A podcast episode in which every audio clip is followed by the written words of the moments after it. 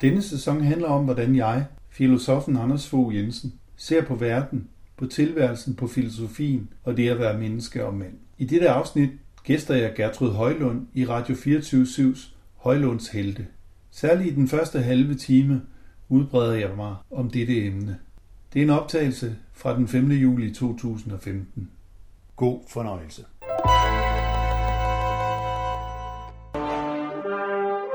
Du lytter til Radio 24-7. Den originale taleradio. Velkommen til Højlunds Helte med Gertrud Højlund. Jeg håber, du er kommet godt igennem, uh, igennem den varme nat. Her i et uh, varmt studie, lad os bare uh, sige det som det er fra morgenstunden, uh, er jeg selvfølgelig ikke alene. Jeg har uh, også i dag en søndagsgæst på besøg, og det er dig, Anders Fogh Jensen. Godmorgen. Velkommen Godmorgen. til. Du er, Tak. du er filosof, Ja, som okay. og, uh, og, uh, og jeg havde faktisk, jeg havde lang tid tænkt, at, uh, at jeg tror, at du vil være god til den her rolle, og jeg gerne vil have dig ind som søndagsgæst. Mm. Men så blev jeg lige skubbet lidt ekstra af, at du faktisk er et lytterønske. Altså, det er sådan lidt, du ringer, vi spiller, men med Nå. mennesker. okay. så øh, så, så du, der, har været, der, har været, øh, der har været bud efter dig, og øh, jeg er glad for, at du har sagt ja til at, at være med. Jamen, jeg er glad for invitationen. Tak fordi I måtte komme. Vi skal, vi skal sådan lidt af hvert øh, her i morgens løb, som sædvanligt, men øh, vi skal jo også lige have introduceret dig. Øh, Anders, altså sådan noget med at vælge, altså en ting er at læse, være, uh, at vælge at læse filosofi, men sådan at gøre det til, altså at bruge så meget tid på det, og, og gøre filosofien sådan til et, et omdrejningspunkt og sådan et centralt punkt i ens liv. Hvordan, hvorfor valgte du det, og hvorfor, hvorfor var det der, din kærlighed ligesom øh, satte pløkkerne i? Det er et godt spørgsmål. Øhm, den forklaring, jeg plejer at give, det var, at jeg egentlig godt kunne lide alle fag i gymnasiet. Mm. Og så tænkte jeg, det må hænge sammen på en eller anden måde. Og, og hvordan hænger de sammen? Ja, det, det må være i filosofien, at, at vi ligesom kan se sammenhæng mellem kemi og, og matematik og dansk og religion og sådan noget.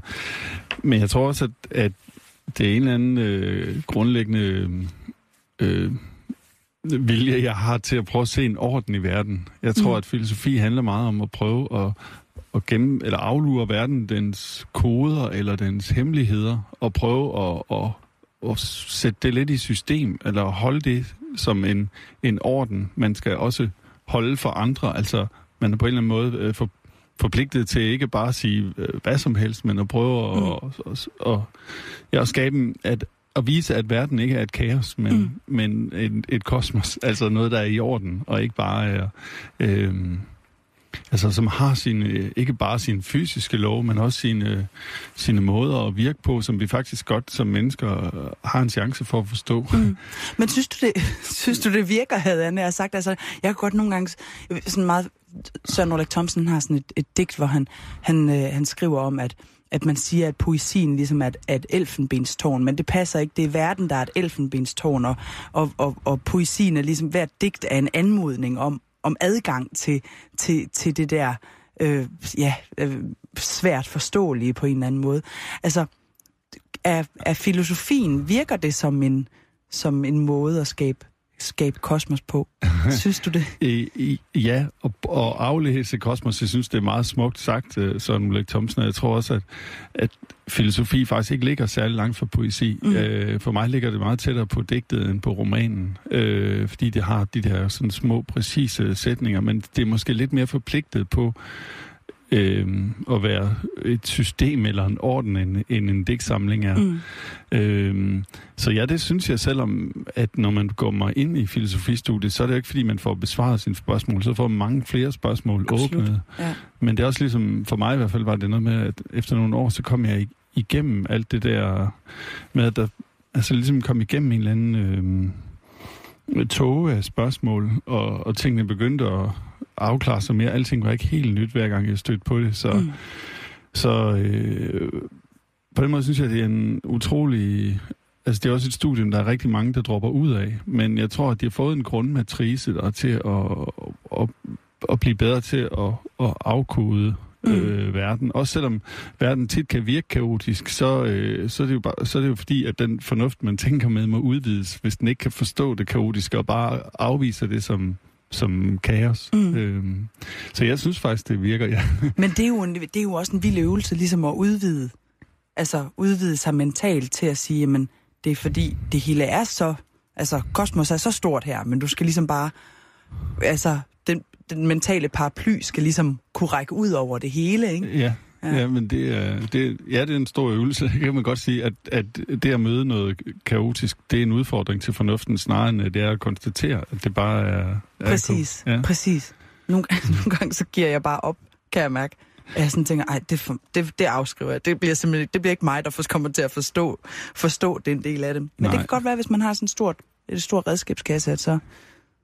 Ja, altså det, der har man så heldigvis 2.500 års historie, Ja, hvor, der, er- hvor der er tænkt ting før en, som man ikke altid behøver at, at tænke øh, på bare bund. Mm. Øhm, jeg tror lige nu, øh, der er det, der er det meget udfordringen at, at ikke lade verden forklare alene af de naturvidenskabelige øh, altså, øh, årsagsforklaringer, som, som er meget dominerende. Det mm. kan for eksempel være neurovidenskab og, og, og fysik og sådan noget, der, der ligesom øh, risikoanalyser, der ligesom har patent på, hvordan, hvordan fungerer verden, men der er jo også ting meget inden for psykologi og religion og mytologi og andre ting, som man ligesom, man ligesom prøver at tænke det, det hele sammen på mm. en eller anden måde.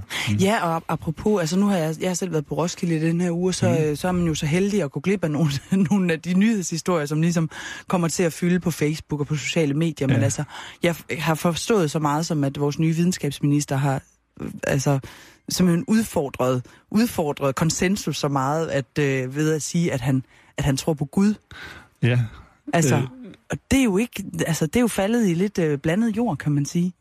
Ja, det, og det er det sikkert, fordi dels er det jo, at, at konflikterne mellem, mellem islam og, og kristendommen ser ud til at, at blive, blive optrappet lidt, så lige pludselig så er, det, så er det problematisk at sige, at man tror på Gud. Men, men det er vel også fordi, at tror jeg, at vi, øhm, vi lever i en, i en afvisning af alt det, øhm, hvad skal man sige, de sandheder, som ligger i, i hele vores mytologiske arv. Altså øh, alt det, der bliver skrevet i Bibelen og, og den græske mytologi, den nordiske mytologi, det, det er ikke fordi, at de bogstaveligt talt er sande, de mm. ting, der står der. Men vi bliver nødt til at tage dem alvorligt som noget, nogle generationer har, har skrevet ned, fordi der ligger en visdom i det, som, som, øh, som vi stadigvæk kan lære noget af, og som vi, hvad enten vi vil det eller ej, kommer til at, at, at gentage sig. Så det at forholde sig, øh, øh jeg mener, man må forholde sig meget alvorligt til religionen, og jeg mener også, at vi på mange måder, at det er fuldstændig rigtigt, at vi står ovenpå en, en, en kristen arv, øh, som går igennem mange ting af de ting, vi gør, uden at vi tænker over det. Altså den måde, vi opfatter øh, mennesker på som uerstattelige, den måde, vi øh, for eksempel går til problemer igennem samtaler, det er også noget, som vi har arvet fra, altså som psykologien for eksempel arver fra, fra, øh, fra skriftestolen, at man får det bedre, hvis man taler med en om, hvordan man har det. Mm. Øh, der er en hel masse små praksiser i vores hverdag, som kommer fra kristendommen, så på den måde øh, synes jeg, det er meget vigtigt at, at forholde sig til den som vores baggrund, og det betyder ikke, at man skal lave en kirke ud af det, men, men bare vide, hvad det er for nogle, nogle værdier, vi har med. Så, mm. så, Men jeg tænker, at sådan, altså sådan, som jeg lige har læst det, øh, når jeg har skimmet, øh, skimmet Facebook og den slags ting, at det også er noget med, at altså, og så helt forskånet har du ikke været. nej, for skal oh, have gammel junkie, ikke? Ja. øhm, at, øh, at, at indimellem, så er det som om, at det sprog, øh, der knytter sig til, til, til, til troen eller til religionen, uanset hvad det må være, altså hvor, hvor sproget ligesom peger hen på noget åndeligt, i stedet for at pege hen på noget fysisk konkret, der passer. Altså sådan i en naturvidenskabelig forstand. Altså for eksempel det her med at sige, jeg tror, at Gud har skabt jorden. At, ja. så, at så tænker folk, "Men så mener han det i sådan en naturvidenskabelig forstand med, hvordan jorden opstår. Ja. Øh, og jeg tror nogle gange, at jeg synes nogle gange, vi, vi kan godt have lidt svært ved at, øhm, at respektere eller forstå det der abstrakte sprog. Øhm, hvad, der, hvad, hvad det egentlig er, det, det vil, og hvad det er, der ligger i, i det abstrakte sprog. Og det synes jeg, det, det kan jeg virkelig blive ked af nogle gange, fordi jeg synes, at der er sådan en rigdom, der forsvinder ja, i det, ikke? jo.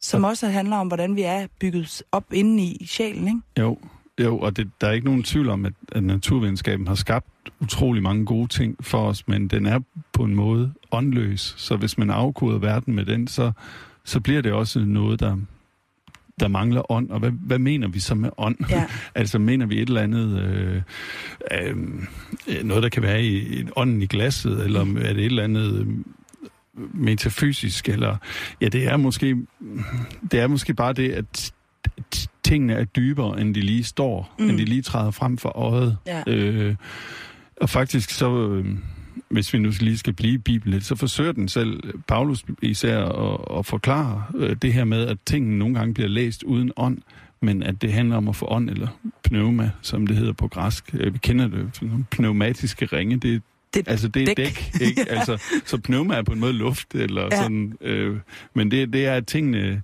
tingene må ikke tages øh, fuldstændig bogstaveligt. Mm. Pa- Paulus siger, øh, bogstaven slår ihjel, men ånden gør levende. Altså at man, man slår meningen ihjel, hvis man, hvis man læser uden ånd, og man, man, man jeg tror også, man, man får ikke fat på de væsentlige ting i tilværelsen, eller i det andet menneske, hvis man, hvis man ikke forstår med ånd. Og hvad, hvad, hvad er så ånd? Ja, det kræver ånd at forstå, Mm. kan man Ja. sige. Ikke? Øh, og det er jo derfor, vi... Altså, når vi er født som mennesker, så er vi, øh, så er vi endnu ikke blevet mennesker, men det er noget... øh, Engang kaldte vi det dannelse. Altså, det er Mm. noget, man først må, må blive til igennem at blive mere udfoldet menneske, Ja. ja. for man kan forstå, hvad fanden ånd Ja. ja. overhovedet er. Altså. Øhm, åh, ja. Kære lytter, klokken den er 20 minutter over syv, og nu, øh, nu nævner jeg Dostojevski. Sådan bliver det. Ja, ind med ham på banen. Ind med ham. Ja. Altså, fordi jeg, jeg brugte en del af min, øh, af min vinter, vinterpause, vinterferie på at, at læse Dostojevski. Og, øh, og, og altså, vi er jo sådan i slutningen af 1800-tallet, ikke? Med Dostojevski. Og mm. Mhm. allerede der, altså han er jo på mange måder også sådan, øh, han så nogle han så nogle ting lidt før de begyndte at ramme, altså nogle problematikker ved nogle særlige måder at tænke på ting på og tænke på mennesker på.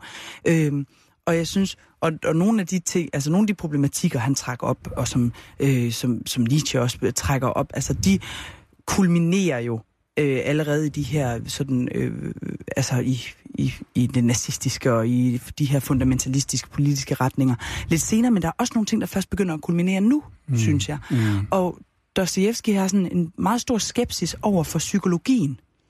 Øh, og over for, øh, over for det her med at reducere mennesket til mekanik på en eller anden måde, og skriver meget sådan øh, bekymret om, hvad der sker, hvis vi hele tiden sådan, den der sådan naturvidenskabelige nysgerrighed over at, at få reduceret mennesket til noget kemi, som, som gør nogle ting, og så, altså, hvor alting er sådan, kausaliteterne er sådan helt til at regne ud og sådan noget, ikke? Mm. Og det synes jeg, altså, jeg synes, det er godt set Ja. så tidligt, at Ja. han ligesom er inde på den problematik, ikke? Jo, det er rigtigt. At det, det ser jo både Nietzsche, eller først Dostoevsky og siden Nietzsche mm. i, i slutningen af 1800-tallet.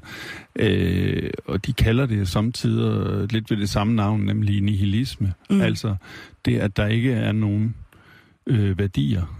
Øh, eller, ja, det, det sådan kan man godt definere det. At der ikke er nogen værdier, at, at, at verden bliver meningsløs, hvis den bliver, hvis den bliver set igennem øh, den der... Øh, ja, den der årsags, øh, i hvert fald den der naturvidenskabelige årsagsprisme, mm. og ikke bliver set i, i forhold til, øh, ja, for Nietzsche er det mere i forhold til livskraften. Altså noget, noget af det, som jeg synes, øh, hvis jeg må forlænge den lidt over i, Absolut. i, i Nietzsche, så øh, noget af det, som han øh, også øh, diagnostiserer allerede for, for 120 år siden, som er ved at træde meget igennem nu, det er, at, at verden bliver, bliver domineret af det, han kalder reaktive kræfter. Og hvad, hvad er en reaktiv, reaktiv kraft?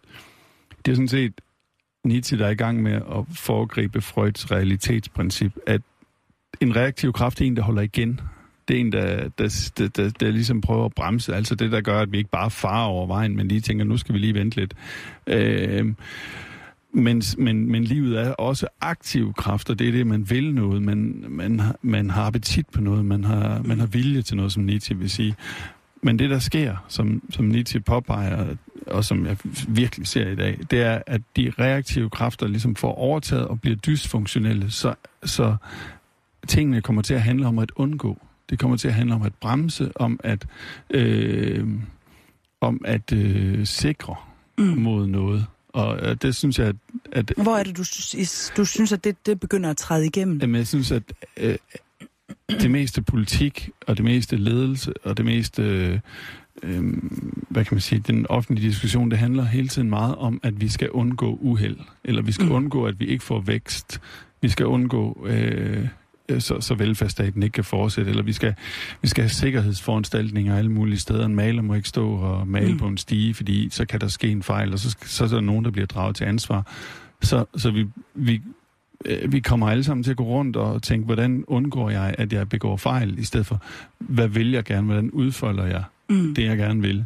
Øhm, øh, og det, jeg synes jo, den valgkamp, vi lige har, har set, den handler enormt meget om at... Om at, hvem Om at kan- stoppe nogle ting. Ja, ja, om at stoppe nogle ting, ikke? Og så, Mm. siger, øh, så for eksempel, at øh, når der har været skyderier i København, så handler det om, hvordan kan vi sikre, øh, at det ikke sker igen, øh, i stedet for at tale om, hvad, hvad er det for et øh, samfund, vi gerne vil udfolde, hvad er det for et liv, vi gerne vil udfolde. Mm. Øhm, og, og det, er en, det tror jeg, det er også en, en form for kamufleret nihilisme, hvis man kan sige det sådan, at det, det er, der er ikke rigtig nogen værdi andet end, end mere sikkerhed, eller Mm. mere, øh, mere begrænsning, mere, øh, og nogle gange er det også bare øh, flere penge, men, men til hvad? Altså, Mm. der er ikke rigtig nogen, ting har ligesom mistet lidt deres værdi. Men, men, men, men jeg synes jo også, at det, jo, øh, det kan jo også godt, det kan jo meget hurtigt blive en, øhm, altså blive en løgn, man fortæller sig selv, ikke?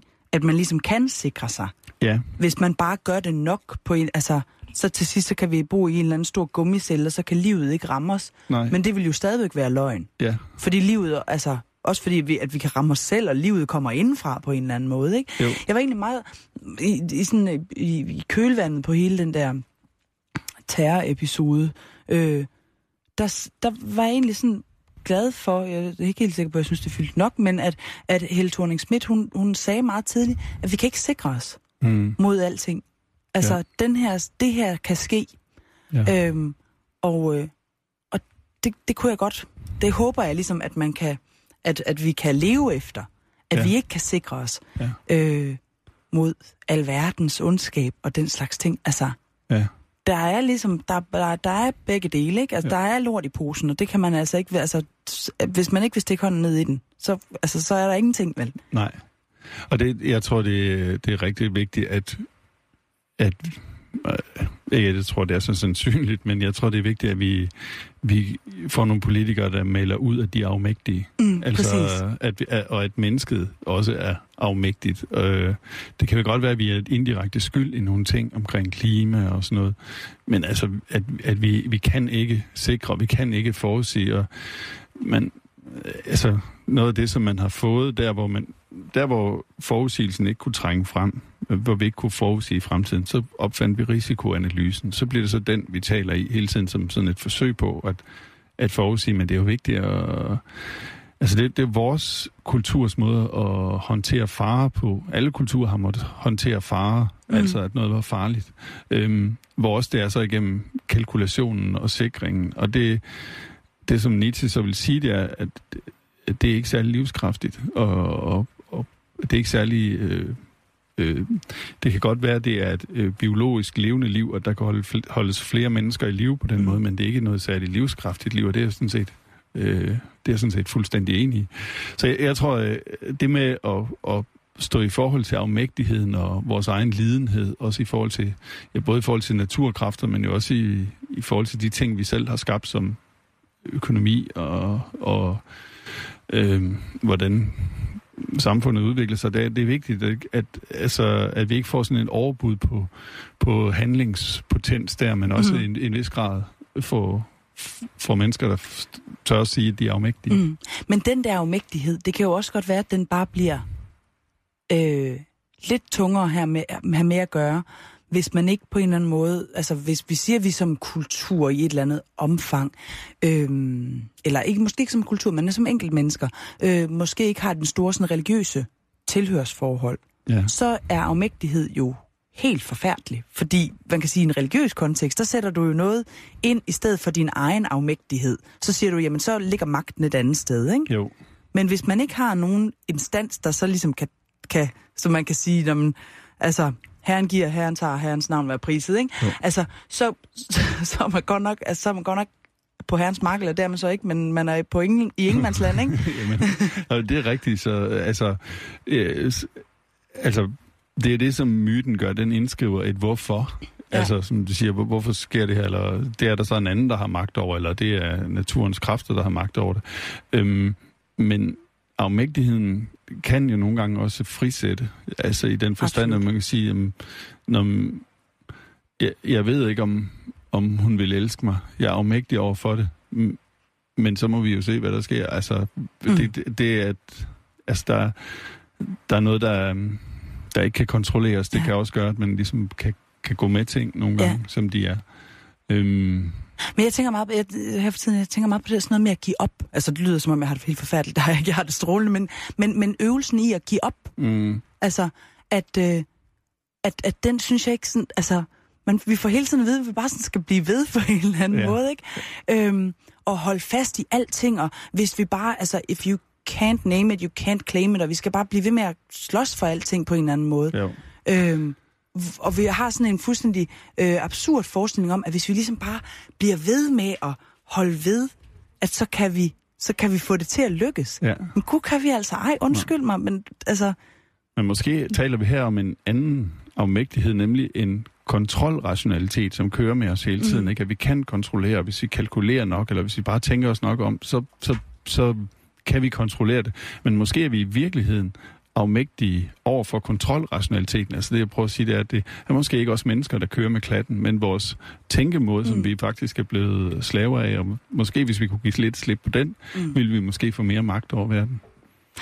Anders Fogh Jensen, jeg er glad for, at du er min søndagsgæst i dag. Det bliver rigtig godt, det her. Tak. Vi starter med et, øh, et stykke musik. Jeg har som altid øh, været, øh, været lidt ude og kigge på, hvad, uh, hvad, hvad, i hvilket humør er vi lige i dag? Og jeg tænkte, og jeg fik ret, at jeg kunne rigtig godt have lyst til at øh, starte dagen lige her med det her nummer, der hedder Hold Back the River.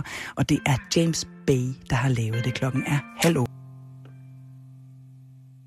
Jeg synes, det var en meget interessant figur, den der med kvinder, der krakelerer indenfra, og mænd, der Absolut. krakelerer udefra.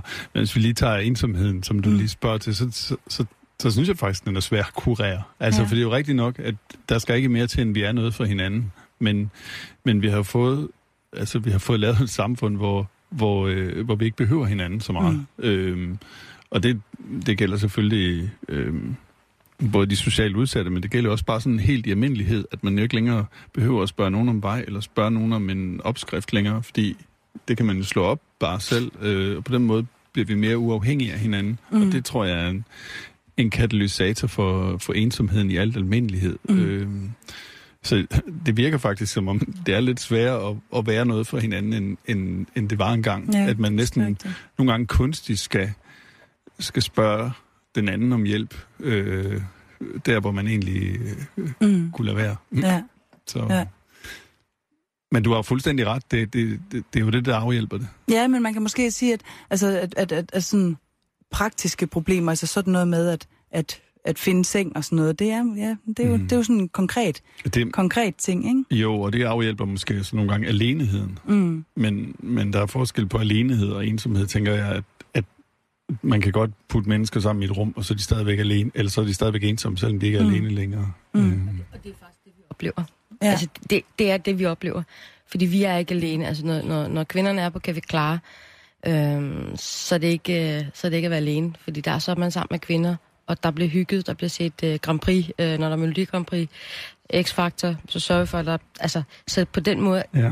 er det sociale, øh, den der overflade, man har behov for. I, øh, Mm. mm. øh, men den nære, øh, det, den er der jo ikke. Mm. Øh, og, og jeg tror også, det er derfor, man oplever den her ensomhed. Mm. Øhm, Men hvad tror du så, man kan gøre, gøre ved det? Fordi nogle gange så, altså nu taler vi også øh, om et kommunalt tilbud. Altså, er det kommunale tilbud, der skal løse vores ensomhedsproblemer? Er det overhovedet realistisk? Men jeg tror, jeg tror ikke, at... Øh, altså, det, det er sådan også helt sådan menneskeligt. Mm. Øh, jeg, jeg, jeg vil ikke øh, føle mig mindre ensom, fordi der var en rigtig sød pædagog, eller en socialrådgiver, en kommunal medarbejder. Det kan også være en privat eller en selvejende institution, øh, som, som tog sig af mig. Mm. Øh, fordi at ensomhed er jo, at, at der er nogen udefra, som gør noget for en, som er noget for en, som ikke modtager løn. Hmm. Mm. Altså, det er også den her... Øh, og det er også derfor, vi er så, øh, har haft den her fokus på hele øh, civilsamfund. Øh, engagementet i civilsamfundet, frivilligheden. Øh, frivillighed kan jo også opdeles i rigtig mange øh, grupperinger øh, efterhånden. Ja. Øhm, og det tror jeg, at, at, at det skal man have fokus på. Det er ikke noget, man, man, altså, man kan ikke købe sig fra ensomhed. Mm. Øh, og det, det tror jeg bare, at vi bliver nødt til at se i øjnene. Ja. Men, Og, men, og på den ja, måde er det vel heller ikke, altså egentlig velfærds, noget velfærdsstaten kan gøre sådan, eller velfærdsstaten er lidt afmægtig over for ensomheden, den kan måske lave nogle rammer, således at folk får brug for hinanden, eller mm. kan Mm. mødes, mm. Mm. eller sådan noget med den. Men den kan ikke rigtig, øh, tænker jeg, tage ensomheden på sin, Ej. Kappe. Mm. Ej, og så, så har jeg også siddet og kigget på hele den her digitaliserings øh, ting, der er sket. Mm. Øhm, vi møder jo heller ikke mennesker i det offentlige. Altså, ikke, altså nu kan man chatte med borgerservice, og, og altså, det, Mm. mm. det, vi, vi, vi er begyndt at tage sådan afstand. Ja. Vi ser ikke hinanden, vi ser ikke hinandens øjne. Mm. Øhm, og det, altså, sådan rent menneskeligt gør det en forskel for mig. Jeg, Mm. mm. jeg kunne godt lide at gå ned i min bank en gang imellem og sige goddag til min bankrådgiver, eller hvad det nu var, jeg havde brug for som menneske. Ja. Og den synes jeg også, at vi er begyndt at bevæge os væk fra. Mm. Altså, vi, vi, vi har ikke den samme kontakt med. Mm. Mm. Og jeg det- ved ikke, om det er det, der gør det, men det, altså, Ja, der, men- der, men Det hjælper jo nok ikke, vel? Nej, Men og- jeg, synes, det er meget interessant pointe, det her med, at man ligesom øh, man installerer nogle, nogle systemer, fordi de afhjælper nogle ting, eller man sådan, synes, at de er meget effektive. Og så er det først alt for sent, at man ligesom opdager, at det har nogle konsekvenser for nogle, på nogle helt andre Men- områder, ikke? Ja. men, men, men det, det, der overraskede mig i hvert fald, det var, um, altså, i og med, at kvinder er så gode til at skjule sig, at de heller ikke er blevet opdaget. Altså, øh, når, når de begynder at krakelere på, på yderfladen, så krakelerer de øh, på sådan en ret voldsom måde. Øh, så, så, så, og så opdager man også, at der ligger også en, øh, der ligger også lidt i sindet. Altså, der, man, man, er, man er også ødelagt øh, som menneske øh, øh, mentalt, øh, Mm. når man er nået så langt. Så lige pludselig, så øh, skal vi også have psykiatrien ind over, for at få håndteret øh, mennesket og situationen, Mm. mm. øh, man som menneske har, har fået sig ud i. Mm. Øhm, og det var nok, øh, det kom, det overraskede mig også. Jeg har været der siden 1. januar. Mm. Sådan mere, øhm, at, at, øh, at der er også en stigning på, på psykiske sygdomme blandt hjemløse, Mm. mm. sådan generelt. Øhm, og jeg tror, at det også skyldes, at det er hårdere at være hjemløs nu. Øhm, Mm. det, Det er hårdt at være ulykkelig i verdens at lykkeligste være- land. det er hårdt at være ulykkelig i verdens lykkeligste land. Mm. Det er hårdt at være socialt udsat. Mm. Øh, jeg tror, SFI lavede en tælling i 13, tror jeg nok, hvor de nået frem til 6.000 hjemløse i hovedstadsområdet. Mm. Og det er bare dem, vi har tal på. Og så kan man sige, det er ikke særlig mange mennesker, men det er det alligevel. Mm. Anders Fogh Jensen? Jamen, nå, jeg, jeg bliver lidt interesseret i den der med, at, fordi jeg tror, der kan være noget rigtigt over det, at kvinder krakelerer indenfra, og mænd krakelerer udenfra. Min umiddelbare øh, forestilling vil jo være, at det er noget med, det er fordi kvinder laver mere relationer og netværk og sådan noget, øh, så derfor, du siger, at den sociale derute tager længere tid. Øh, er det forklaringen, eller hvor, hvor, hvorfor tror du, det er sådan, at mænd krakelerer udefra og ind, og kvinder indenfra og ud? Jeg tror, vi som kvinder er rigtig gode til at lægge makeup. Ja. Altså, øh, øh, vi er rigtig gode til at, at sminke os. Ja. Øh, og, og, og, og der ligger også en stolthed i det. Ja. Øh, vi, dels er vi gode til relationer, men vi... Øh, altså... Så min, min mor plejer at sige til mig, at der er en grund til, at det er kvinder, der er blevet sat til at føde, og ikke mænd. Mm. De er lidt mere hårdfør. vi, vi er på vej ind i sommerperioden, ikke? hvor alting bare sådan går i stå. Mm. Er du sådan en, altså jeg, jeg kan godt have sådan lidt svært ved lige at acceptere det lige i starten. Ja. Kan du, kan du finde ud af sådan at, at acceptere den der langsomhed, der kommer ind? Nej, det. Nej. kan jeg ikke. Jeg, jeg tror, jeg er sådan et øh, tungt dyr. Øh, som, Der er meget som, en af ti. Ja, der, så når jeg er oppe i galop, så går det lang tid. Jeg har, jeg har ikke et, øh, jeg vil ønske, jeg havde et relæ, Ja, men jeg har ikke et relæ. nej. Øh, og det gør, at øh, jeg går hele tiden og leder efter pligten. Hvor, øh, hvor er den henne? Hvad er det nu, jeg skal? Hvorfor, hvor, hvad er det nu, jeg skal finde på øh, for... Så, så øh, på den måde, så, så øh, jeg kan i virkeligheden ikke bruge korte ferie til ret meget, fordi Nej. jeg når ikke, og, og det bliver, når aldrig at blive ferie Nej. øh, for mig. Men måske, Så. måske er det også sådan, at jeg har det til med at være et tungt dyr, der mangler et relæ. Det, skulle, det passer nok også meget godt for mig. Og det forklarer også, hvorfor jeg synes, at august er helt forfærdelig. Fordi der er jeg så ved at være nede i tempo. Og Ja. så lige pludselig, så kalder pligten, og så skal man sørge om både det ene og det Ja. andet, ikke? Yes, mm. men ikke desto mindre, så øh, er vi altså inde i den der øh, periode, som, øh, som, hvor tiden går lidt langsommere. Og jeg ved godt, at hvis du sådan er vant til at følge meget med i nyhederne og sådan ting, så kommer, nu siger jeg det bare, du kommer til at synes, det er skide kedeligt. Og det er ikke, fordi folk de, øh, øh, ikke har lige så mange ambitioner om at lave, lave ordentlige ting til dig, og ordentlige nyheder og sådan noget, som de plejer. Der sker bare ingenting. Og det er helt i orden. Altså, hvis du lytter, når du, når du åbner din radio og hører den sidste nyhed, den er fra i går, så er der ikke sket noget i mellemtiden. Men der skal stadig være nyheder, så øh, det, det må du ikke slå nogen oven i hovedet med. Øh, her i øh, Højlund Telte, der har jeg, øh, der har jeg alligevel været, øh, været heldig nok at få inviteret nogle folk ind. Og nu skal du prøve lige at forestille dig en ting. Du har knoklet dig gennem et krævende jurastudie. Du er kommet flyvende ind på arbejdsmarkedet. Du er i raketfart på vej op af den eftertragtede karrierestige i en af Danmarks absolut mest prestigefulde virksomheder. Og nu skal frugten af det hårde arbejde høstes i form af et liv på toppen i dansk erhvervsliv. Og så en dag, så bare drop det hele. Bogstaveligt talt sælge sit jordiske gods og forlade alt det, man troede, man drømte om. Og derefter rejse ud i verden og finde en anden mening og retning.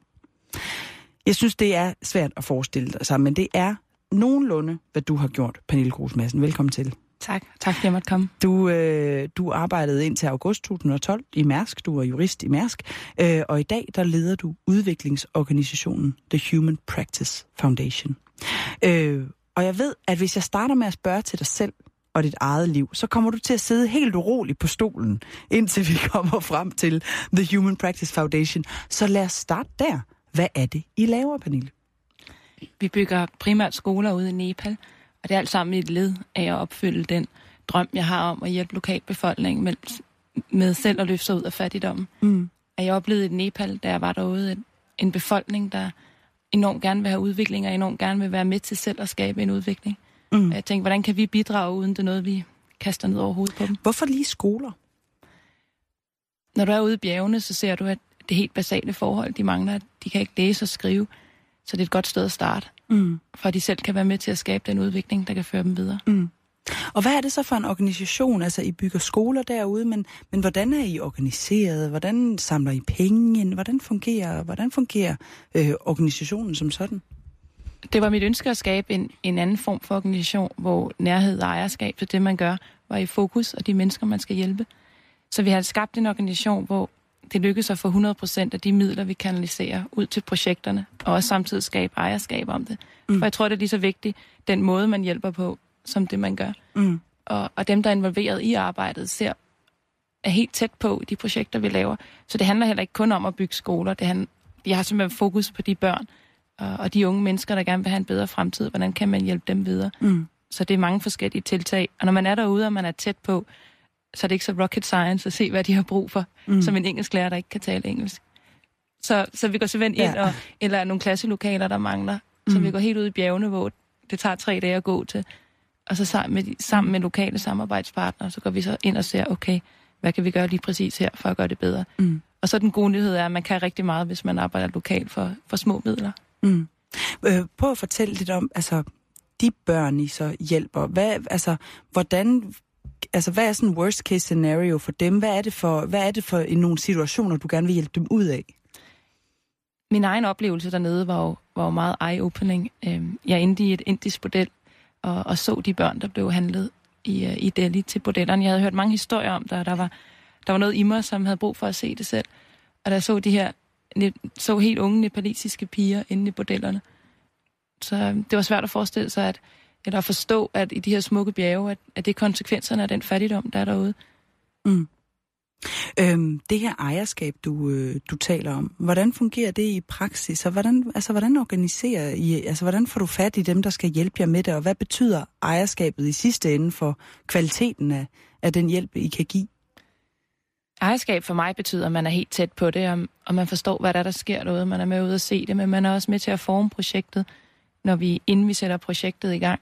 Så helt praktisk er det ved, at, at vi har nogle idéer til det, vi gerne vil, og vi har nogle ting på tegnebrættet.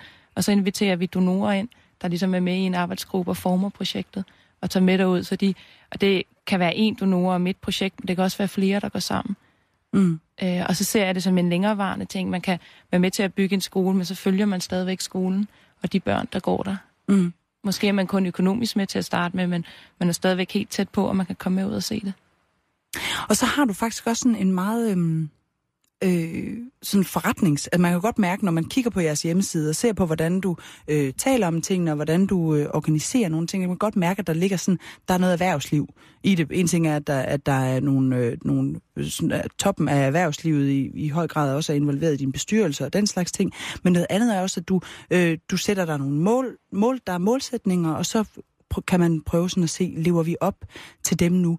Øh, hvad er det, altså sådan din erhvervserfaring, øh, erfaring, hvordan ser du selv, at den smitter af på, på organisationens arbejde?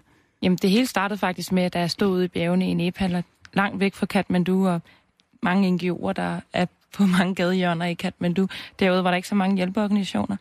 Men jeg oplevede en, en fattigdom, og jeg oplevede også et ønske om udvikling. Og der stod jeg så i mine shorts og tænkte, hey, jeg kender så mange kloge mennesker hjemme i dansk erhvervsliv. Jeg har mødt i min egen karriere.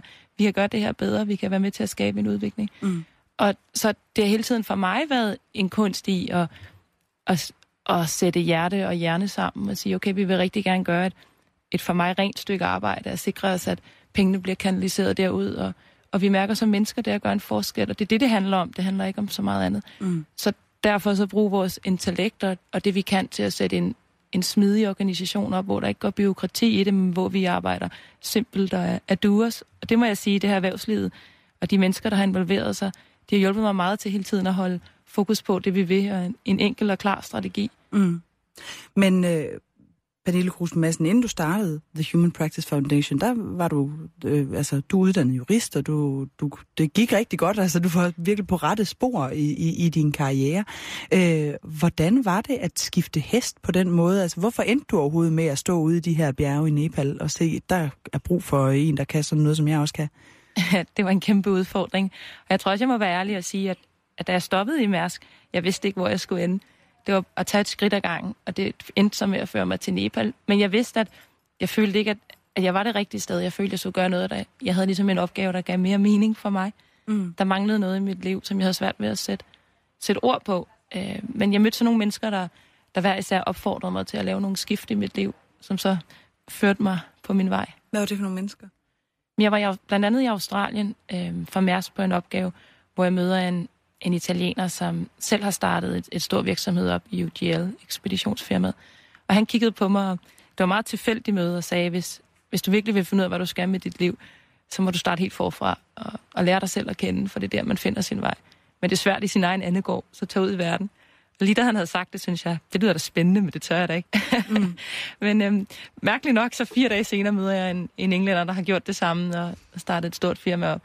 Så begyndte jeg sådan lidt at få lidt blod på tanden, og så førte det ene lidt til det andet. Mm. Og så en dag tog jeg beslutningen. Men altså, jura er et rimelig tungt studie. Og øh, nu har jeg ikke selv læst det, men jeg har også en forskning om, at det er langt hen ad vejen er et ret kedeligt studie. Øh, det, er først, det er først, når man er færdig med det, at man måske kan begynde at, at, at arbejde med, med sådan nogle specifikke ting, som så kan være interessante. Men det er, det, det er øh, sådan meget, man skal huske en masse ting, og det er et tungt arbejde at komme igennem. Den der følelse, du siger, altså du har arbejdet så hårdt for et jurastudie og knoklet der, altså, man, man, man, man, altså der skal lægges nogle arbejdstimer, og så Altså, hvad, hvad, kan du beskrive den der følelse at der manglede noget? Altså, fordi når du sad og klikkede af på listen, så var tingene der jo. Altså, der var et øh, universitetsstudie, der var et godt arbejde, og der var, altså, alting var på, den, på det rette vej. Hvordan mærkede du, at der manglede noget? Jeg tror ikke, jeg havde hjertet med i det, hvis man kan sige det. At, at når champagnepropperne sprang, og vi, sprang, og vi havde øh, lavet en transaktion, der jeg tidligere var advokat, så er det som om, is this it?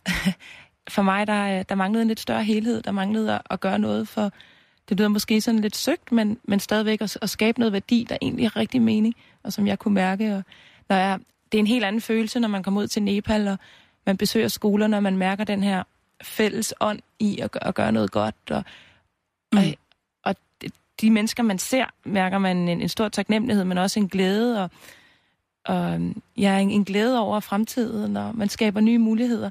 Og det handler, overraskelsen er, at det handler ikke så meget om en selv, og så alligevel så fylder det en med så stor en glæde, Mm. at øh, det her fokus fra at mit eget liv og min egen karriere og mit eget hus, til at gøre noget helt andet, men så sker en helt en meget stor umiddelbar glæde. I, Mm. Til at starte med kan man godt blive lidt overrasket over det, men det tager ligesom en over. Ja, mm. Det er en fantastisk fornemmelse. Anders Fogh Jensen, øh, du beskæftiger det her med, mm. med meningen, altså at Ja. opleve mening af, øh, og, eller, eller mangel på samme.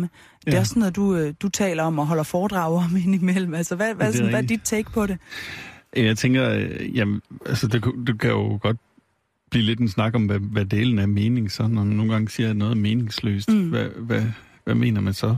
Øh, på dansk har vi et ord, der hedder nonsens, øh, som er et andet ord for, at noget er absurd, men i virkeligheden så, så afslører det, tror jeg, at hvad det omvendte er, det er noget med sens eller retning.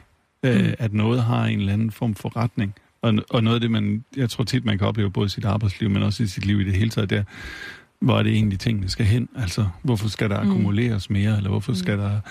Øh, hvad, er det, hvad er det, det skal, det her? At der mangler en eller anden noget ude i horisonten, som, som, som kommer fra hjertet, eller som kommer fra at, at, hjælpe nogen. Men at det, det at hjælpe aktionærer, det er ikke altid nok til at, at give mening til os, øh, fordi det er bare mere akkumulation. Mm. Så jeg tænker, at, at, en, øh, at mening meget handler om, at noget har en, en retning, og at det har et, et hvorfor, og måske også, at det har en, en, en form for sammenhæng. Du siger det her med, at at det er vigtigt, at der ikke går for meget byråkrati i den og sådan noget, fordi øh, måske kan byråkratiet netop true det der med, at man føler, at det jeg gør, det ændrer noget.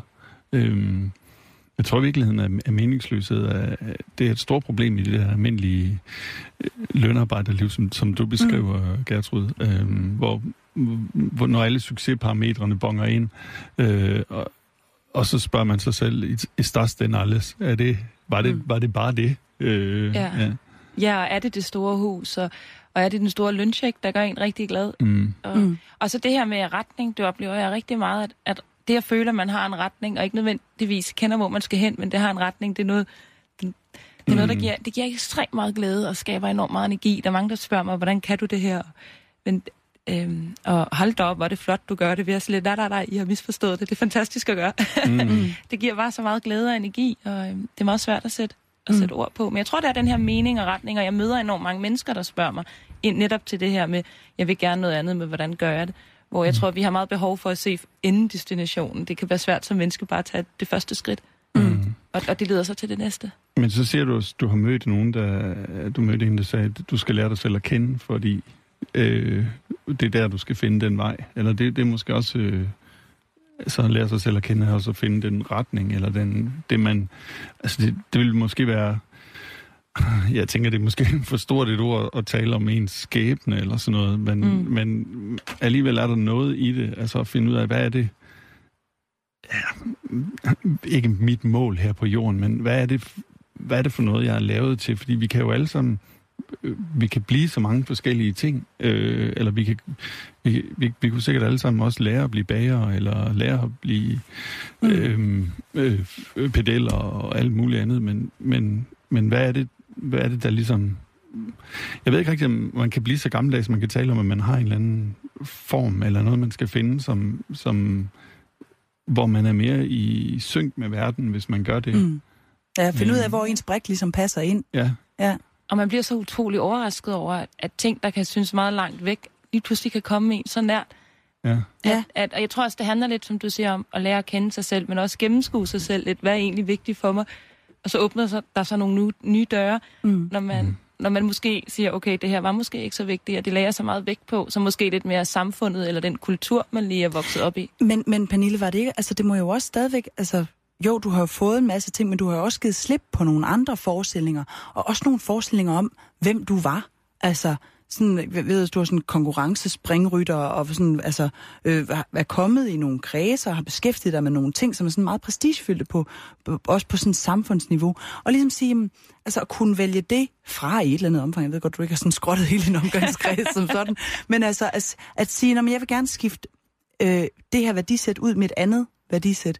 Altså, var du ikke, øh, altså, hvad hvis du ikke havde fundet noget det andet sted på en eller anden måde? Ja, det tror jeg også, at, at med til historien hører jo, at jeg var et, et år i Australien, hvor jeg faktisk ikke rigtig vidste, hvad jeg skulle. Og, og til at starte med var det meget øh, frygtindgydende lige pludselig at stå der. Jeg var ikke rigtig noget. Øh, men så begyndte jeg at møde alle de her mennesker, der så Pernille, og, og pludselig, hey, jeg, jeg er Pernille. Jeg, kan, jeg er alligevel en masse ting, uden at jeg har mit eksamensbevis og alle de her ting i hånden. Og, øhm, og de åbnede bare en masse i mig. øh, og også, det gik også op for mig, hvor meget vi egentlig kan skabe som menneske, når man brænder for måden, og man vil noget uden egentlig at, at have alle de her ting, som vi tillægger så meget værdi. Og så tror jeg også, der sker noget, at når man giver slip på alle de her ting, så bliver man, man kommer til at være enormt meget i nuet. Øh, fordi mm. der er ikke så meget man skal ikke planlægge så meget, og der er ikke så mange ting, man skal tage stilling til, fordi det er også lidt, man kender ikke rigtig fremtiden, så ens hjerne holder ligesom op med at be- beskæftige sig for meget med det. Mm. Så, øh, så, så man bliver pludselig meget bevidst om, hvor man er henne, og hvad man møder. Og, og så åbner der sig nogle andre ting og nogle andre veje. Mm. Og så vil jeg også sige, at det fører, jeg tror jo mere man er tæt på sin egen vej eller sin egen mening, det bringer enormt mange smukke mennesker ind i ens liv, øh, som også er der. Så det er meget sjovt at se, hvordan jeg har stadigvæk rigtig mange af mine, mine venner og, og min tidligere omgangskreds i mit liv, men jeg har også fået enormt mange smukke mennesker ind i det, og, og muligheder hele tiden. Mm. Jeg tror, at sindet har meget travlt med ligesom at planlægge ting, men nogle gange, når vi giver slip på det, så opstår der nogle mul- nye muligheder. Og, øhm, og, det hænger så enormt meget sammen med, med det arbejde, jeg laver nede i Nepal, og det er også derfor for mig at tage mennesker med derud. Vi startede øh, den her halve time med den her tid, og tiden, der går langsommere. Når man kommer ud til Nepal, så oplever man, man tænker, hey, hvad der sket her? Har I ikke mm. set på klokken? At det hele det går så meget langsommere, og, og der er en langt større form for væren, og, og helt naturlige værdier. Der er en, man møder en anden varme, man møder en anden umiddelbarhed, og de har så lidt, og alligevel har de så ekstremt meget glæde og, og imødekommenhed. Mm. Og i det møde, når man, når man bygger noget sammen, der tror jeg, at vi får lige så meget igen, som vi faktisk giver. Og det oplever jeg med de mennesker, jeg tager ud. Mm. At det er enormt givende. Og man kan sige, at nu bygger vi skoler og laver uddannelser. Vi har lige fået den første skole færdig, som er jo enormt dejligt at være med til. Og næste, næste øh, fokus er så langsomt i de områder, vi arbejder i, at hjælpe dem med at lave og starte projekter, øh, vækstprojekter kalder mm. vi det, hvor blandt andet har det lykkedes at få Perks Tehandel med til at hjælpe dem med et te-projekt, hvor de har en masse lokale bønder, der dyrker te, mm. og så går vi så ind og tilfører viden. Øhm, og en lille smule ressourcer, men, men det bliver et lån, de skal tilbagebetale. Jeg er meget bevidst om, at det skal være et samarbejde. Det er den her, den her, det her samarbejde, uden der går papir i det. Mm. Øhm, jeg meget har savnet faktisk også i, i forretningslivet. Men det var svært for mig at forstå, at, at det manglede et sted, hvor det faktisk gik ud over menneskeliv. At tænke, hey, nu må vi tage os lidt sammen, nu må vi fokusere på bolden, nu må vi fokusere på at skabe noget. Mm. Anders Fogh Jensen? Mm. Nå, jeg tænker, at øh, for mig er det, det ofte det der med at komme tættere på det der og have hjertet med det, det bliver, at de, tingene bliver mere usplittet for mig. Altså, det bliver mere, ligesom man kan forestille sig et tennisslag, hvor man ikke mm. tøver, øh, men bare slår. Øh, så, så taler jeg på en anden måde. Jeg kan mærke, at jeg får min egen stemme igen, hvis jeg kan, hvis jeg kan hvis jeg kan tale om det, som jeg synes, der er vigtigt, frem for noget, som, som folk bare gerne vil betales for, betale mig for, at de skal høre. Ikke? Mm. Øhm, og der, øhm, ja, jeg, jeg tænker også lidt på en anden ting, nemlig det, det er jo, noget, jeg bemærker lidt i din historie her, det er, at jeg hører ikke om en krise, fordi nu tit så vil jeg tænke, mm. at det der spørgsmål, hvem er jeg, og er det her egentlig vigtigt, jo ofte for mennesker kommer i forbindelse med en eller anden øh, krise, at der skal en, en udefra hændelse, som ja. slår en ud af kurs, eller sådan noget. Øhm, men noget af det, du fortæller, er jo simpelthen også bare, hvis man som dig er åben, så, så kan man møde mennesker i Australien, som får en til at se anderledes på tingene. Altså. Ja. ja. Øh, en af vores øh, lyttere, Mikkel, skriver på sms'en, som er åben i øvrigt, 42 600 øh, at det du beskriver, Pernille, øh, at du, at du har opsøgt, at det er ret tæt på at være det modsatte af ensomhed.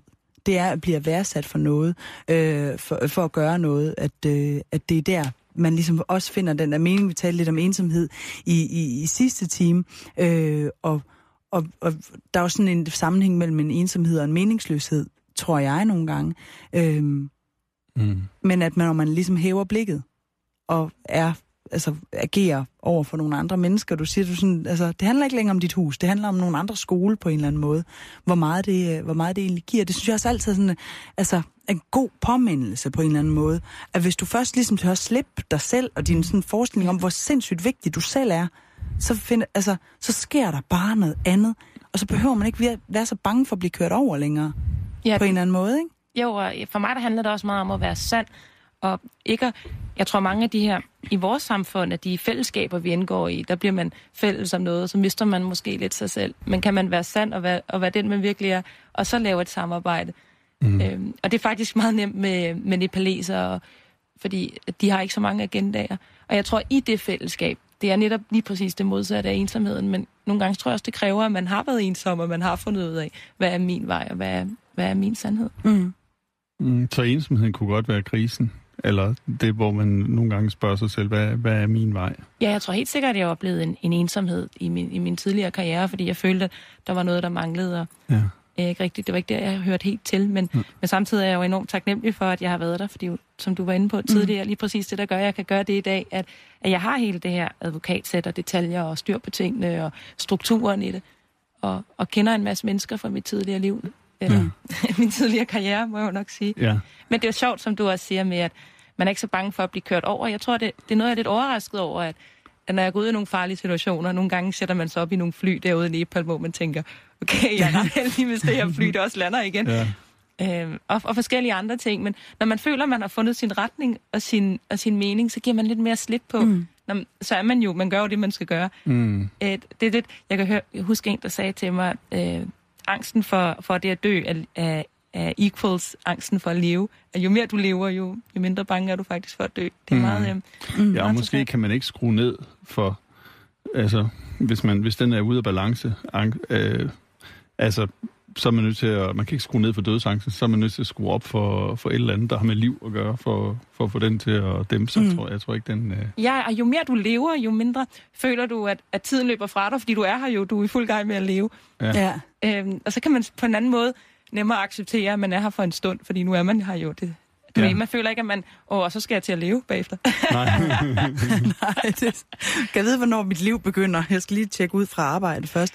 Men Anders, det er jo også ved- ved- lidt inde i der, hvor vi startede udsendelsen. Nogle af de tematikker, som du startede med at, at, slå an omkring, at, øhm, at hvis man øh, hvis man på en eller anden måde lader sig styre for meget, og det er så, om det er en politisk situation eller i sit eget liv, hvis man lader sig styre af sådan øh, risikoanalysen, mm. altså af alt det, der kan gå galt, øh, at så mister man den der følelse af, hvor skal vi egentlig hen?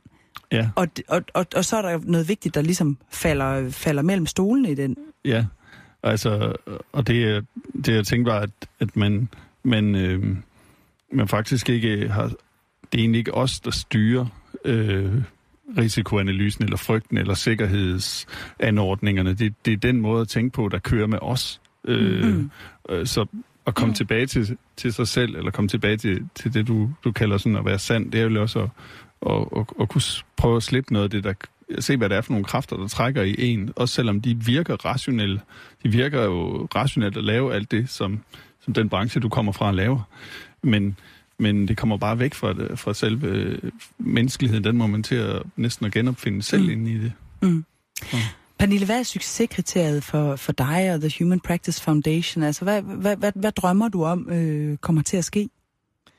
øhm, at skabe en bevægelse, hvor rigtig mange mennesker er med til at gøre noget godt ud i verden, og, og få det her ud med, som øhm, Anders var inde på før, det her med, når man arbejder for hjertet, så er det så enormt meget mere simpelt og, og lige, og vi mm. går mere lige, og vi alle sammen, eller flere og flere er med til at føle, at de gør en forskel, og de også mærker det i deres eget liv. Og, og vi får bygget den her bro mellem de lande i verden, som har så ekstremt meget brug for hjælp, og hvor der sker ting, så når vi ser det, så kan vi ikke, man kan ikke forstå, hvordan man kan gå op i at få en ny bil, og når, når nogle børn bliver solgt, der ikke engang har, ikke engang har deres egen fridom, frihed. Mm. Øhm, så jeg drømmer om, at, at alle de mennesker, som allerede nu hjælper mig, jeg må, jeg må sige, jeg er enormt taknemmelig og også lidt overrasket over, at, at så mange mennesker kan føle nogle børn i Nepal, som de aldrig har mødt, og har lyst til at gøre en forskel, og, og bruger deres tid på det. Og jeg tror virkelig, at som min store øh, fan, Nelson Mandela, sagde engang, der er en flamme med godhed inde i os alle. Den kan skjules, men den, kan, den vil altid være der. Mm. Og det tror jeg virkelig, og og når man tænder den flamme, så kan vi så uendelig meget, når vi gør det i et samarbejde. Som, som mit arbejde er meget i et samarbejde. At vi har den her 100% model, hvor alle pengene bliver kanaliseret ud til projekterne. Men også, at, at jeg samler folk om det at gøre, at gøre godt. Mm. Ja, for det skal jo sige, at sådan, den økonomiske model i det her, det er netop, altså, når du siger 100% model, så betyder det, at de penge, der bliver doneret, de går 100% til til, øh, til hjælpearbejdet, mens du har sådan det, der, det du kalder dine funding fathers, som, som ligesom, øh, altså alt hvad der er administration og dit arbejde, det er faktisk dækket økonomisk, sådan at, at resten af pengene, de, øh, de går direkte Ja, vi er, vi er tre ansatte i dag, øhm, og vores lønninger og rejseomkostninger og kontor er der øhm, syv, syv mand, der øhm, er med til at støtte og, og betaler det. Og de præger så også mit arbejde og fonden rigtig meget og hjælper mig med hele tiden at holde retning og fokus og, og alle de ting, som man har brug for hjælp mm. til. Og, så det, øhm, det er virkelig et samarbejde, og jeg er enormt, øhm, enormt taknemmelig for deres hjælp, og de muliggør det her, og, og de kan mærke det, så det, øhm, det er rigtig stort. Mm. Du tager en note, Anders. Ja, øh, det gør jeg. Jeg kommer bare til at tænke på det her. øh, Jeg har jo sådan en trosbekendelse. Øh, altså, det lyder som om Mandelas trosbekendelse, som du også mm. tror på, at der er en flamme inde i os alle. Øh, jeg har overtaget en fra en filosof, der hedder Adorno, der siger, at mennesket er altid bedre end sin kultur. Øh, Ja, ja. Og det, øh, det tænker jeg, det, det, det, hvis man tror det, så kan man også se, at det er rigtigt. Øh, ligesom med, med flammen. Altså, Mm. Mm. nogle gange så kan jeg blive meget mismodig over, hvordan den her kultur, nu talte du om papir og sådan noget, men i det hele taget, hvordan, hvordan den virker, og hvordan den får os væk fra os selv, og mm. nærmest fremmedgør os. Men, men hvis man møder det enkelte menneske, så er det næsten altid bedre end sin kultur. Eller det er det altid. Ja, det enkelte menneske kan så uendelig meget, ikke? Øhm, og vil så uendelig meget, så nogle gange er det også at få muligheden og, mm. øhm, at være med til at, at, at gøre noget godt. Og, og jeg siger til mange, der spørger mig, "Men hvordan starter jeg, hvis jeg gerne lave noget godt, det er at tage dig ud og opleve det. Mm. Ja, der sker noget, når vi, øhm, der sker virkelig noget, når man kommer ud fra andegården. Ja. Pernille Kruse Madsen, tusind tak, fordi du kom på besøg. tak fordi jeg måtte komme. Og øh, Tak, held og lykke med, øh, med The Human Practice Foundation. Jeg glæder mig til at, at, at følge jer og sådan se, hvor mange øh, øh, skoler, der skyder op i, øh, i Nepal. Tak. Vi øh, tager et stykke musik. Øh, det, er, øh, det er på høje tid. Det her, jamen ved du hvad, hvis man ikke skal spille det her nummer lige nu, hvad i alverden skulle man så spille? Det er Folkeklubben med et nummer, der hedder For Pengene. Ah, Folkeklubben med nummeret for pengene. Jeg mødte dem på folkemødet på, øh, på Bornholm og øh, blev helt genforelsket i, øh, i deres tekster. Sådan, de har sådan god, god energi. Øhm, du lytter til Højlunds Helte på Radio 24 Mit navn det er øh, Gertrud Højlund, og øh, jeg håber, at du har øh, sovet godt gennem trobenatten og, øh, og er klar på en dag, hvor der ikke skal ske alt, alt for meget. Øh, når jeg er færdig her, så skal jeg hjem og se noget Tour de France tror jeg, sidde med, sidde med fødderne i en kold spand vand og vente på, at det bliver tordenvejr i aften. Min søndagsgæst i dag, det er øh, filosof Anders Fogh Jensen. Og øh, Anders, der er jo øh, mange, øh, der er mange temaer, man ligesom kan tage op, når man taler med sådan en, øh, en, en modig kvinde som, øh, som Pernille, der ligesom vælger at, at lægge vejen om. Det må man sige, ja. Ja. Mm. Øhm, ja. Ja. Skal vi, hvor skal vi starte? Skal vi starte Jamen, med modet, eller hvad? Øh, ja, det kan vi godt. Eller det Eller, nej, jeg, jeg var meget fascineret af det der... Øh, altså den der tro på, det, på, øh, på at der altid er det, det gode i mennesket. Og øh, måske også lidt fascineret, fordi at, at det bliver jo... Øh, ja, den, den øh, altså en gammel... Øh, øh, Øh, der er en psykoanalytiker, der hedder Erik Fromm, der, der siger et sted, at, øh, at moren skal opdrage barnet med mælk og honning. Mm. Øh, gammel bibelmetafor, ikke? At der er mælk og honning inde i det forjættede land. Men hvad mener han med det? Han mener, at, at moren skal give barnet øh, selvfølgelig føde og beskyttelse og sådan noget. Det er mælken. Men mm. hvad er honningen? Honningen, det er, at moren skal lære barnet, at barnet kan have tillid til verden. At det kan regne med, at verden vil det godt. Mm. Øhm, øh, det synes jeg øh, er blevet, det er trådt lidt i baggrunden i den almindelige sådan, måde, altså særligt mediernes gengivelse af virkeligheden, øh, Mm. som jo meget handler om, hvordan virkeligheden er farlig, og hvordan vi må, vi må på forskellige måder sikre os mod den, og herunder også, at økonomi er farligt og sådan noget.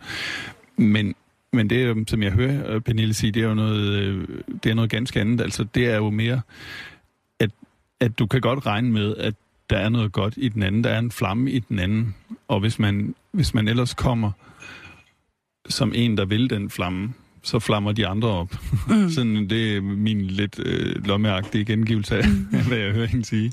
Øhm, og som jeg så tænker, det, det passer meget godt med, med, med, med den trosbekendelse, jeg selv havde, som, som måske mere kommer fra filosofien, ikke? At, at mennesket er bedre end, end sin kultur. At nogle gange, når mennesker samler sig og laver systemer for at, at organisere sig, for at tingene bliver retfærdige og følger skemaer og sådan noget, som mm. også er nødvendigt for at opretholde sådan en kultur, som vi har, så kommer mennesker væk fra sig selv. Altså, vi bliver... Vi bliver I gamle dage kunne man jo tale om, om fremmedgørelse, at man kom, at mennesket bliver fremmed for sig selv mm. i systemet, eller i, i sin gående op i øh, og bonge ind på de rigtige øh, parametre, som du også var inde på. Ikke? Altså, du havde jo karriere, du havde jo øh, hus og alt sådan noget. Hvorfor, hvorfor begiver du dig nu ud i noget andet? Mm. Men det er måske fordi, at man netop i det, man prøver at realisere de samfundsmæssige øh, parametre, i hvor høj grad kommer øh, bliver, bliver fremmed for det, for det mere sådan nære menneskelige en selv. Mm. Øh. Jamen, jeg tænker også, altså, øh, nu fortalte Pernille om, hvordan hun, sådan, hun skulle til Australien og have et år, hvor hun ligesom trak stikket ud på nogle kriterier, nogle succeskriterier, øh, som hun havde, havde levet efter før, som ligesom præger vores kultur på en eller anden mm. måde. Ikke? Øhm, at der er jo også noget af det her, øh, som kræver en langsomhed. Ja. Altså, og en langsomhed, som måske kan være svær at finde, eller som ikke rigtig er en værdi i konkurrencesamfundet, eller sådan den måde at, at, at, at, at se på stat på, og se på ja. succes på, ja. som, som, som vi er vant til efterhånden, ja. ikke? Jo, og så på den måde skal man på den måde skal man jo øh, skal man jo på en måde ture og gøre det der ud fra vores fælles rationalitet ligner at skyde sig selv i foden. Præcis. Øh, og du må gøre noget, der, der, der rækker ud over det, som, som samfundet betragter som, som rationelt. Og der tror jeg, altså, der er en, en gammel skælden fra kant, som vi kan med fordel bruge her, at, mm. at øh, der er en forskel på forstand og fornuft. At noget kan være meget forstandigt i, i den forstand, at det kan, det, kan, det kan kalkuleres, eller det kan argumenteres for, det kan beregnes. Mm. Men der er også en, en fornuft, der er større end, end forstanden, hvis man kan sige det. Sådan, sådan noget, som ikke kan... Altså, det kunne være, at tingene foregår dialektisk, for eksempel, som filosofen Hegel vil sige, at der er noget, der er også en, fornuften bevæger sig fremad via, via nogle sammenbrud. Øh, mm. det var derfor, jeg tænkte, at, at krisen også måske kunne være... Altså, krisen kan, kan se ud som et, et, et øh, sammenbrud, men det kan være, at det er et, et fremskridt i virkeligheden. Mm. Altså, at, at noget, man holder på, øh, bryder sammen. Så, så det forstandige, som er den... Øh, vi det rationelle om, ja, på en eller anden måde. Ja, det, ja så det økonomiske, det der kan betale sig, eller øh, det kan også være det, det med sikkerhed, øh, som vi allerede har snakket om. Altså, det, det kan virke så rationelt, men mm. det, kan, det er måske alligevel ufornuftigt. Hvis man skulle forklare min skældende, så kunne man måske bruge eksemplet øh, tortur. At man forstår godt rationaliteten i tortur. Mm. At det er, hvad vil man med tortur? Man vil have en besked ud af et menneske. Det, man kan jo godt forstå den, der torturerer mm. på den måde. Men det betyder ikke, at tortur er fornuftigt. Mm. øh, at se for et år, altså sådan en større helhed. Mm. Og det er det at prøve at tænke den større helhed ind, som, som man nogle gange glemmer, når man hvad kan man sige, kommer ind i videnskabernes og, og mediernes tunnelsyn, så, så, så mister man den der overordnede, og det, det er jo så paradoxalt, at, at det at det ikke er gennem at gennemskue hele verden, når man ligesom kommer tilbage til den, men også bare ved at møde nogle mennesker, som, som på en eller anden måde øh, sætter en i kontakt med, gud, det skulle da vigtigt at hjælpe med at lave nogle skoler i Nepal. Det er mm. det, der er vigtigt. Mm.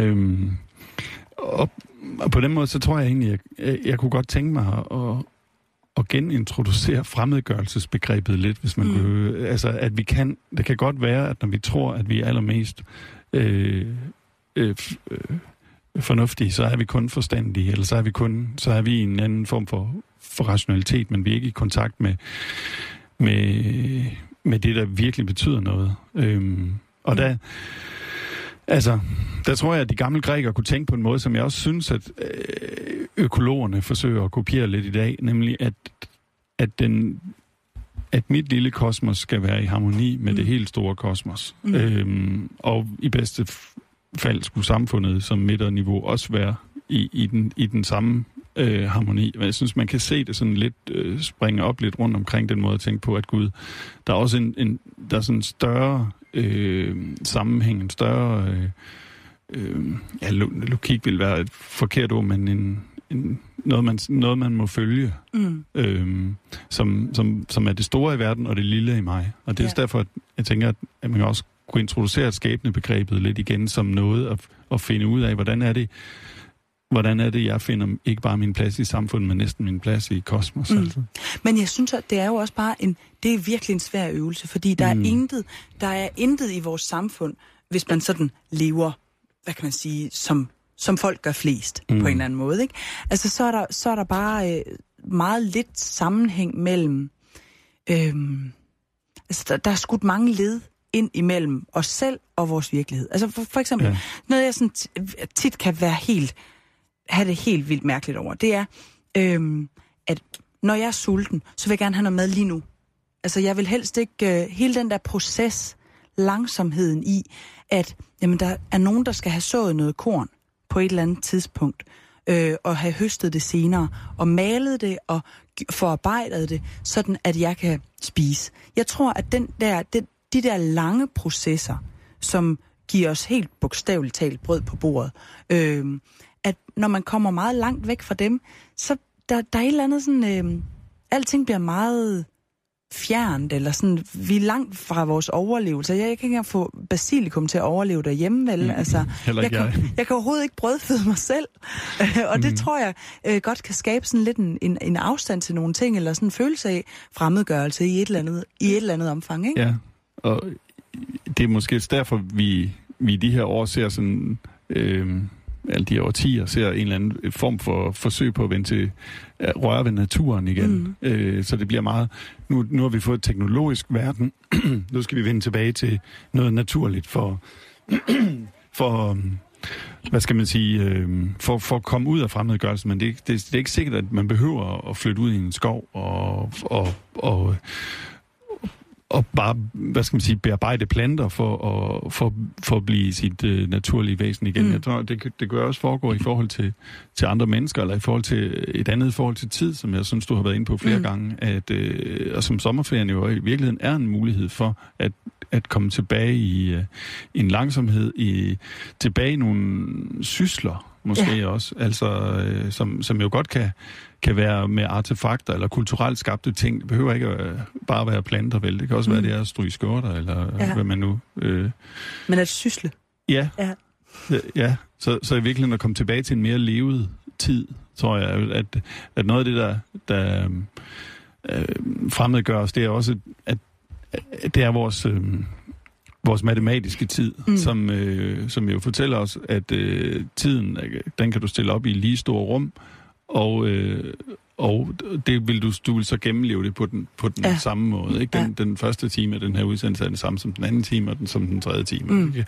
Men, men de opleves jo øh, forskellige, og, og den matematiske tid, det er også den, der, der ofte gør, at, at så kan det speedes op, så kan vi måle, hvor, hvordan kan vi nå det her lidt hurtigere, hvordan kan vi lige tage noget, noget spild ud nogle steder. Mm. Mm. Øhm, så, så tempoet, jeg er helt enig i, at så tempoet er også noget, der får os øh, væk fra os selv. Og der kan man nogle gange, Øh, ja, nogle gange kan man vælge at blive smidt ud af tiden, eller øh, ferien installerer sig som et sted, man, man bliver smidt ud af tiden. For mit eget vedkommende øh, skete det, at jeg, jeg mistede job på et tidspunkt, og jeg havde ikke råd til at sidde i min lejlighed, øh, så jeg måtte opmagasinere alle mine ting, og så, øh, så tog jeg til Argentina, øh, og var øh, der i tre måneder. Og øh, som en af mine venner mindede mig om her øh, den anden dag, så forærede jeg faktisk mit ur væk dernede. Øh, mm. Så jeg havde ikke noget ur. Øh, og jeg skulle heller ikke rigtig noget. Det vil også sige, at jeg havde svært ved at svare på, på de der meningsspørgsmål, som hvorfor er du her? Eller øhm, hvad er det, du skal her? Hvad skal Mm. du... Så nogle gange kom jeg jo med de der øh, rationelle forklaringer, ikke? Øh, Jeg skal lade batterier op, eller et eller andet. Men i virkeligheden øh, var det jo bare et spørgsmål om, at jeg skulle bare være her, eller som en, der mødte dernede, sagde, et eller andet sted skal jeg jo være.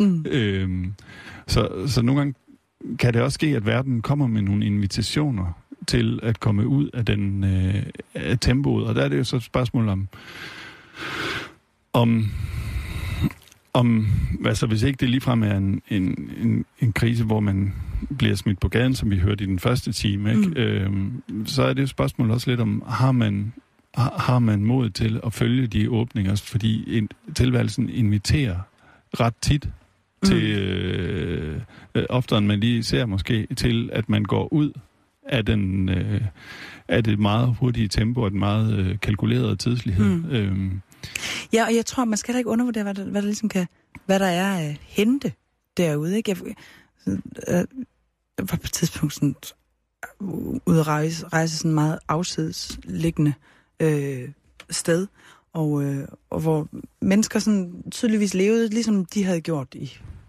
generationer og generationer, ikke? Og sådan, også sådan et sted, ligesom, som Pernille skriver om, hvor moderniteten ligesom ikke har, har sat sit præg endnu. Øhm, og hvor jeg sådan tænkte på, at deres tid, den er målt op på en helt anden måde end min tid, fordi deres tid ikke er en matematisk tid, som du siger, mm. eller sådan et, en urtid, men det er en øh, det er solens tid, det er dag og nat, det er årstidernes tid, det er, hvor lang tid tager det at, at høste noget, hvor lang tid tager det øh, at, at, at, at opfostre sine børn, til de kan klare sig selv. Mm. Øhm, så, så, så de lever efter en anden, en anden, nogle andre tidsbegreber. Øh, og jeg tænkte meget på det her med, at, at sådan har det altid været. Altså det er virkelig sådan, slægt følger slægters gang. Mm. Og, og jeg tror bare, jeg får, det er jo også bare sådan, man, man ideal, idealiserer jo også nogle gange sådan øh, andre menneskers mere simple liv på en eller anden måde. Øh, men jeg tænkte bare, at hvis man ser tiden som sådan noget meget øh, som sådan en meget fremadskridende ting, som er i mit tilfælde startede ved min fødsel, og så slutter den på et tidspunkt ved min død, så bliver man lidt bange for at komme derhen til den der afslutning. Ikke? Mm. Men hvis man lever på en måde, hvor alting går mere i ring, mm. Altså hvor, hvor, hvor, hvor tiden er sådan en cirkulær ting, at alting handler bare om, at der skal være mad på bordet næste år og så mm. næste år, og så at vi stadigvæk har jorden til næste generation og sådan noget. Ikke? at der, er sådan, der tror jeg også, der er noget dødsangst, der ligesom falder fra Ja. i den der cirkel. ja. Fordi man ikke helt er sådan nødvendigvis det mest centrale Ja. omdrejningspunkt i den der historie. Man er bare sådan et bump på vejen på ja. en eller anden måde, ikke? Jo. Altså, der, der vil, du ville godt kunne møde filosofer, som vil sige, det der, det er religiøs trøst, og det vil filosofien ikke begive sig af med. Mm. Den, den vil sige, du må, du må leve med, at det her, det ophører. Du kommer Mm. ikke et andet sted hen, eller du bliver ikke genfødt. Men, men jeg, Nej, men, men jamen, det er egentlig heller ikke genfødslen. Jeg tænker på, det er mere det der med, at pointen med det, det er, at så overlader du det til, så kommer næste gen- Ja. generation. Altså, Ja. Altså de gamle historikere sagde, ideelt set, så må du tænke dig selv som et fragment i kosmos. Mm. Altså du, du har alligevel, du har ikke selv lavet de atomer, du lavet af. Altså du, du bliver sat sammen med noget, og det vil, det vil, det vil du, det kommer tilbage igen. Så det, det, det er bare en samling, som kosmos har lavet i 80 år, mm. Som, som opløses igen, eller hos de kristne hedder det jo, at jord er du kommet til, jord skal du blive. Mm. Jeg synes, Pernille siger en anden væsentlig ting, nemlig, som i forhold til, til, til det her med dødsangst, nemlig at hun siger, når man, hvis man lever, så, så, øh, så, så hvis man lever meget, så tænker man ikke så meget på døden. Ikke? mm, Øhm, og, og jeg tror også, at, at i forhold til at forholde sig til døden, så er det vel også øhm,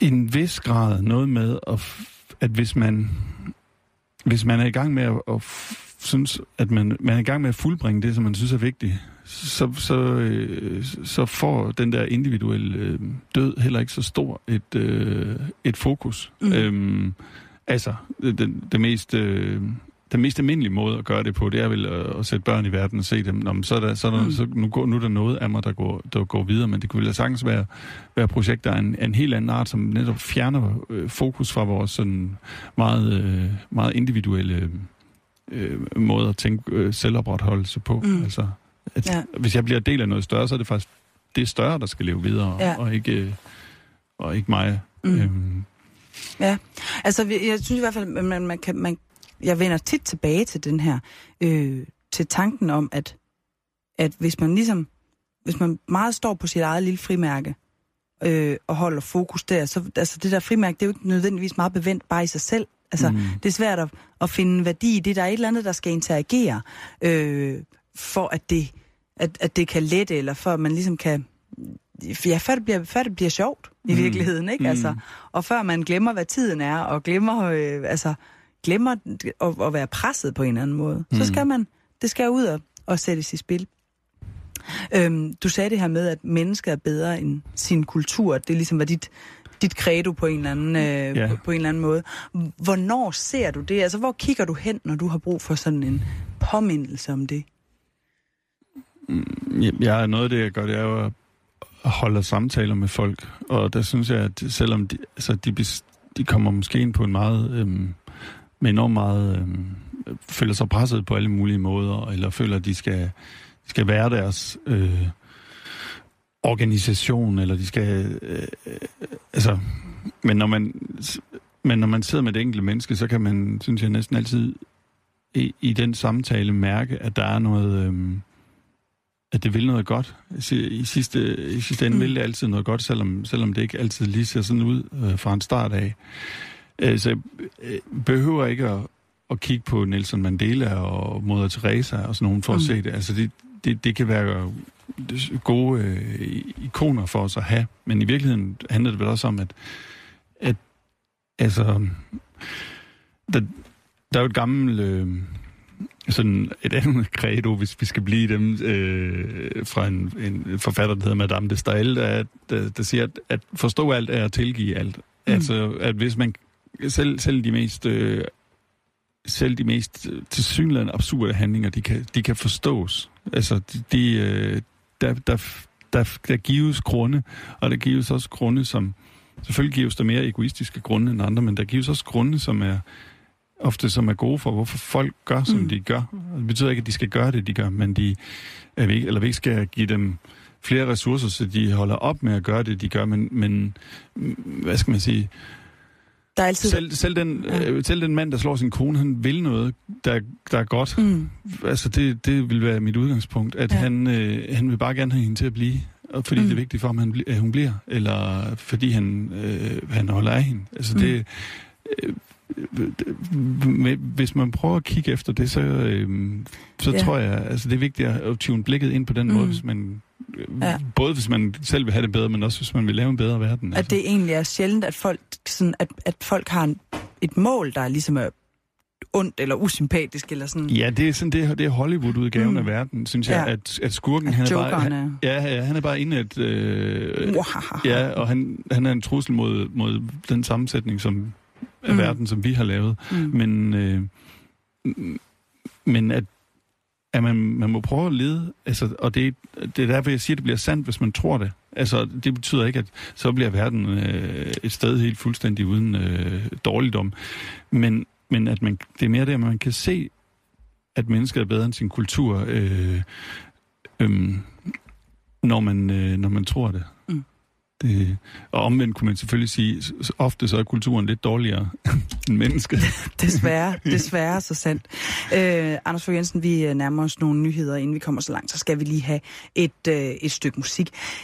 Det her nummer, det var øh, afslutningen på en, det sidste nummer i en koncert, jeg hørte øh, forleden dag på Roskilde. Det var en anden dag. Der er ingen nogen, der husker, hvilke dage, der har været på Roskilde. Det er også lige meget, men her, han hedder Quarps, ham der synger det, og jeg spillede ham også her i radioen i sidste uge eller forrige uge. Og nummeret her, det hedder Perfect Ruin, og jeg synes, det er et glimrende nummer, som han har afleveret i øh, smuk, smuk perfektion til koncerten forleden dag. Perfect Ruin med Quarps. Det her med at, øh, at være en, en familie, hvor der er et, et, et sygt barn, som, som på en eller anden måde sætter, øh, sætter nogle, en masse dagsorden, eller det, man, det er hver mands herre, ikke? Man, Ja. ja. må, man må indordne sig under Ja. ja. det. Altså, hvordan, hvordan holder I balancen i det? Hvordan, nu har vi også snakket sådan lidt om magt og afmagt og sådan nogle ting i dag. Ja. Øh, hvordan finder I vej igennem det? Men man kan sige, jeg tænkte faktisk over, fordi nu har jeg, jeg har hørt programmet fra mm. i morges, så det er dem, I har haft inde, er jo nogen, der har, har valgt at gøre det, de, det, de gør. Mm. Ikke? Så der, der tænker jeg altid på sådan vores skæbne som familie. Det er jo ikke noget, vi har valgt. Sådan er det, og vi bliver nødt til at gøre det. Ikke? Mm. Øh, altså, vi finder jo en balance i, så vidt det overhovedet kan lade sig. Nogle gange kan vi ikke finde balancen. Altså, nogle gange er det jo bare, så fylder sygdom alt. Øh, men, men ellers er det jo noget med at prøve at se altså Pete på alt det andet, han er, ikke? Og prøve at se mm. igennem sygdom og fokusere på alt det, han er øh, øh, ved siden af. Altså, så er han jo også bare et barn med alle de ting, som en 8-årig dreng nu interesserer sig for, og så videre, ikke? Mm. Øh, så det, altså, det er jo bare noget med at sige, i virkeligheden, så bliver livet så sådan for os, og, og hvordan, øh, hvordan øh, får vi så det bedste ud af det, ikke? Mm. øh, i virkeligheden at prøve at lade være med at tage den der altså, offerrolle på sig, og øh, i virkeligheden prøve at sige, vi fik så angivet det her handlingsrum, hvordan udfylder vi det, øh, og så fokusere øh, Mm. En positiv, kom til at lyde, jeg kom til at lyde sådan en ja. positiv psykolog. altså, det er ja. slet ikke det, jeg mener, men, men i virkeligheden, i den, fordi det er også vigtigt at understrege, nogle gange er det hele bare lort. Ja. Altså, nogle gange er det bare skidt, ikke? Mm. Øh, ja, så nogle gange kan vi ikke finde balancen. Mm. Hvad tænker du, men, Anders? Jamen, jeg tænker, kan man ikke godt sige, det, det handling, kan man ikke godt blive det, det tragiske, uden at det, altså, du siger, det lyder som positiv psykologi. Det synes jeg ikke. altså, øh, at man får tilspillet det her handlingsrum, og hvis man ligesom kan være i det som... Ja, det er jo, det er jo tragisk, og, og, og, sådan, og sådan er det. Mm. Øh, I stedet for, at det skal enten øh, gøres til, og så er verden ikke værd at, at være i, eller øh, det må vi hurtigt flytte ja. ud fra. Jeg synes, det lyder altså det, det, det tænker jeg meget over, hvordan man sådan ligesom kan være i, i, det, i det smertelige uden at flygte. Øh, og det, det er derfor, jeg, jeg, inden jeg kom, så tænker jeg, om en øh, hospitalslov, det er noget med at få en ind, og så skal vi bare øh, skraldgrine. Øh, men, mm. men, øh, men der er meget, øh, jeg er glad over at høre, at det jo faktisk handler meget om også at, at tune sig ind der, hvor barnet er, og så bare være med det. Sådan lyder det i hvert fald. Mm. Det er det også. Altså, ja. det er meget at være... Det, jeg, jeg, jeg griner rigtig, rigtig tit, men jeg oplever aldrig det sådan, altså, øh, på den der, altså, som jeg siger, øh, cirkustrompet og, mm. og, og, mm. og jonglering, det er det jo aldrig. Mm. Altså. Så, så tænker jeg også lidt over det der, når, du, når vi så er ved, ved grinet, at, at det, at på dansk, der kan vi jo ikke sige, at imode nogen. Det kan man på nogle andre sprog. Man kan sige encourager ja. for eksempel. Ikke? At man giver folk mod. Mm. Men hvad siger vi på dansk? Vi siger, at man opmuntrer. Øh, så måske mm. er der også en, en sammenhæng mellem det her med, at at blive mere munter, så får man mere mod, eller hvad man skal sige, mm. øh, til at stå det igennem, som man skal stå igennem. Mm. Ja, og, og det, er jo en, det er jo sjovt et eksempel med, med altså det her med, at nogle gange så synes jeg, at vi sådan godt mangle sådan øh, lidt flere dimensioner i vores måde at tale om det der på, fordi det handler jo ikke om, at, at så kan man være ked af det, og så kan man være glad. Men at man godt kan være ked af det og glad på samme mm. tid. Øhm, og at det kan man være nødt til, Julia. Altså det er jo også ja. sådan, hvad kan man sige, øh, vilkåret i jeres familie, at der er noget, der er der hele tiden. Ja. Og så kan man stadigvæk være glad også. Ja. Ikke? Ja. ja. Jo, vi snakkede også om det lige inden vi kom ind, det der med, at, at som jeg også nævnte til dig, da vi lige kort talte sammen, det der med, at jeg har... Øh, at det er jo svært nogle gange at tale om de her ting, uden mm. at blive sådan rørt og blive øh, mistig i stemmen, ikke? Mm. Øh, men hvor jeg også har lært det der, om så græd vi lidt, og så 30 sekunder efter, så altså det ja. der med, det, det er til stede, og det der med folk nogle gange, især i starten, var sådan lidt, nej, nu fik vi hende til at græde, ikke? Mm. Altså, vi gjorde vi hende ked af det. Jamen, jeg havde ikke glemt, nej. at jeg havde et sygt barn. Altså, nej. det var ikke dig, der gjorde mig ked af det. Jeg ved det jo godt, jeg ved det hele tiden, mm. ikke? Øh, så det bliver sådan en følgesvend på godt og ondt, altså. Øh, mm. ja. Øh, jeg, jeg, jeg kan mærke, at jeg begynder også at kalde dig Stella nu, ikke? det må du gerne. Hun har en stærk personlighed. øhm, Charlotte, hvordan tænker du på altså, det her på familien? Øh, har du, får du også en relation til dem, eller altså, spiller de også et, er de også et fokuspunkt for det arbejde, du laver? Eller er det kun barnet? Nej, altså jeg har, jeg, jeg plejer at sige, at jeg har tre målgrupper, og det er selvfølgelig barnet, og så er det familien, øh, og så er det faktisk også personalet. Mm. Fordi hvis, hvis, hvis den ene del, ligesom, hvad kan man sige, øh, ikke ligesom er med, jamen, så, altså det er jo en helhed. Hvis man har et sygt barn, så har man en, en i går så en syg familie. Der står også samtidig en søskende eller to, der sådan næsten ikke kan undgå at blive en lille smule glemt en gang imellem, fordi at sygdomsforløbet fylder så meget, som det gør. Og hvis, altså dengang jeg startede som hospitalsklovn, var det jo så nyt, så der var mange, der ikke anede, hvad det overhovedet gik ud på. Mm. Og der er det klart, der var jo personalet også vigtigt, for hvis de synes, det var noget underligt noget, at nu kom der pludselig en, en klovn på en børneafdeling, hvilket jeg jo selv tænkte, da jeg hørte om konceptet første gang. Så, så det er jo fuldt forståeligt.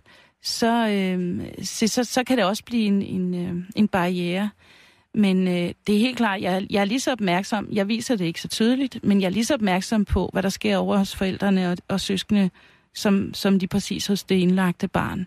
Mm. Fordi det, det, altså jeg oplever også nogle meget sjældent, vil jeg sige, men man kan godt opleve for eksempel, der står en mor til en toårig, og man er kun lige nøjagtigt vist skyggen, og så, øh, han er bange for klovne, hvor jeg kan se nysgerrigheden i barnet, men så er det klart, så bliver jeg jo nødt til at Jamen, det er fint, og så trækker jeg mig selvfølgelig, fordi hellere, hellere lade være, end at blive intimiderende. Altså, mm. hellere for lidt end for meget. Mm. Hvad tænker du, Anders? Du, du, du, du tager noter, jeg elsker, du siger. Ja. jeg sidder og tænker på, øh, vi har børn på hospitaler, så tænker jeg to spørgsmål. Altså, vi har, har vi ikke også brug for en type af klovne uden for hospitalerne? Øh, og gives der klovne til voksne? Mm. Øhm, og jeg, så tænker jeg sådan, har, har jeg haft nogle voksne klovne i mit liv, som kunne, kunne gøre det samme? Øhm, og det havde jeg engang en, øh, en tangolærer, der, der, mm. altså, der virkede lidt ligesom øh, at tune sig ind på der, hvor jeg var, og så øh, få danset mig så meget rundt, at jeg kunne glemme, det, glemme noget af, af hverdagens melankoli eller et eller andet. Og jeg, jeg tænker bare på, om vi har klovne til voksne også. Øh, mm. Fordi jeg tror ikke kun det er børn, der har brug for, for, for den slags. Mm. Kom ud af melankolien. Man kan i hvert fald... Øh, ja, det... Altså jeg vil sige, jeg ser det jo nogle gange øh, på afdelingerne der, både, både når, når Charlotte eller Stella er rundt, og også nogle af de andre, når de der børn er blevet teenager. Ikke? Mm. Det der med, med sådan åh, de vil gerne, ikke? men de ved godt, de er for store til, eller er de? Eller, og der synes jeg virkelig, det der med sådan se det der arbejde også, fordi igen, altså det er jo ikke mere at jonglere og sådan noget, det er bare det der med at sætte sig ned og så snakke, det der med, at de Altså, så jeg tænker, konceptet vil også virke på voksne. Det er jeg slet ikke i tvivl om. Altså, det kan godt være, at de vil kigge lidt, men, men ideen om, at der kommer en ind bare Ja. for at være der. Ja, men det kan også være, at det så skal have en anden form. Ja, det det det. jo lidt af, det er den voksne, der er barn, ikke? Så, Ja. ja. så, så, det skal måske have en, en lidt anden form. Mm, det skal tror jeg bestemt det. også. Det Men, jeg ikke. Men man kan i hvert fald sige, at det her med ligesom at få, øh, at, at få åbnet op til et, et rum, hvor det er nogle andre ting, altså hvor, hvor, hvor sygdommen bliver omtalt på en anden måde, og, og hvor det er nogle andre ting, der, øh, der, der definerer samværet, ikke? Altså det, det handler om nogle andre ting, ikke? Og der tænker jeg måske, det, det havde jeg ikke tænkt på før, men måske, altså der er jo også sådan sygehuspræsterne, der kommer ind til de voksne, Mm. og ligesom giver, øh, giver, giver et andet rum, hvor det ikke nødvendigvis er helbredelsen eller et eller andet, der, der, der får lov til at fylde, mm. der skal fylde noget, men at hvor det er det der med, at man får lov til at blive set som et menneske igen, og ikke som en patient, og det er jo også det, du gør over for, Mm. over for børnene, ikke? Mm. Altså, at give dem et andet, altså, altså kaste et andet blik på dem. Jo, og måske giver hos, hospitalspræsten netop ånd. Altså, mm. Vi talte om ånd øh, i morges, ikke? At, øh, at man, man, bliver, ja, man bliver mødt som en, øh, et menneske med noget, med, med, som med andet end en biologisk krop. Ja. Ikke? Øh, og hvad, hvad hedder sådan af indåndet? Det hedder inspiration på latin, mm. ikke? Og måske er noget af det, du, du gør, det er vel også at inspirere dem ud i nogle, nogle andre tankebaner, mm. nogle andre leje. Den forestiller jeg mig det bare. Mm. Men det er, det, det er også helt tydeligt, det der med, at jeg tænker, altså, altså Charlotte, du er, du er ånd, og du er, du er nærvær for de der børn. Det er, det er, øh, det er simpelthen sådan, at jeg ikke, altså jeg kan ikke beskrive det med ord. Den der, øh, det der rum, du skaber øh, omkring dig og Pete, når I er sammen, det er, det er helt unikt, og det, det kan vi ikke give ham. Altså det kan vi ikke give ham i det der forløb. Det kan du, fordi du ikke har det andet, øh, altså hvad skal man sige, plejen og alt det der, det der mm. rum, der bliver skabt der øh, med dybde og nærvær, det er, det er ubetaleligt. Altså. Mm. Tak. Lad det være ordene. Tusind tak, fordi du kom på besøg, Charlotte Neffer, der er hospitalsklovnen Stella på blandt andet Hvidovre Hospital og på Rigshospitalet også. Og også tusind tak til dig, Julie Køndeskov, Tak. som, øh, tak. for at du vil komme og give de pæne ord videre. Vi øh, tager et øh, stykke musik. Det her det er en øh, gammel kending på min spilleliste. Det er The Minds of 99 med nummeret Hurtige Hænder. The Minds of 99 med hurtige hænder. The Minds of 99 er jo virkelig øh, kommet hurtigt ud af starthullerne, kan man sige. Øh, nogle øh, gruppe venner, som øh, begyndte at lave musik sammen, sådan, øh, hvad kan man sige, forholdsvis sent, eller øh, de har ikke sådan øh, haft band i 100 år. Og øh, i år, der havde de det meget ærefulde værv at åbne Orange Scene, og altså, jeg er helt, helt vildt glad for deres album, og øh, må sige, at det fungerede også virkelig, virkelig godt live, og den her sådan, det der tempo, det der drive, der er i deres musik, det, altså, det fungerede så sindssygt godt på øh, Roskilde. Så tak for koncerten. The Minds of 99, det var en fest. Øh, vi har lige sådan en lille halv times tid tilbage af Højlunds Helte i dag. Min øh, søndagsgæst i dag, det er øh, filosof Anders Fogh Jensen, som øh, har siddet og øh, lagt øre og refleksioner til nogle af de øh, ting, vi har været inde på her i dag. Og øh, vi kan jo måske slutte med, at øh, at gribe fat i det. Altså det her med, øh, med skæbnen og de skruebolde, den ligesom sk- Ja. spiller os ind imellem, ikke? Ja. Altså, det kan jo godt nok være en kunst at gribe det på den, Ja. på den rigtige måde, ikke? Skruebold, det er Ja. også et, et, et udtryk i, i fodbold, der hedder, man får en presbal. så, sådan en helt ude ved sidelinjen, så får man sådan en hård aflevering i hoftehøjde, Ja. som man nærmest ikke kan gøre noget med. man ikke kan gøre noget med. Ja. Præcis, og hvad stiller man så op, når man ikke kan gøre noget med det? Ja, Altså, ja. Øhm, jeg synes, at øh, noget af det, vi, vi talte om lige før, var måske også, at hvordan kan man, hvordan kan man være i det, uden, uden at bortlyve det? Altså både hverken at tænke, at det her, det er, nu, nu er livet ikke, nu skal det slet ikke leves mere, eller, eller øh, ja, men det er sikkert også bare, øh, det er også bare godt for, for alting Ja, og sådan noget, ikke? noget, ja. ja. Øhm, øh, der er en bog, som vi har omtalt, eller jeg har indirekte omtalt nogle gange, øh, af en filosof, der hedder Adorno, som hedder... Øh, den hedder egentlig Minima Moralia, men dens undertitel er Refleksioner fra det beskadigede liv. mm-hmm.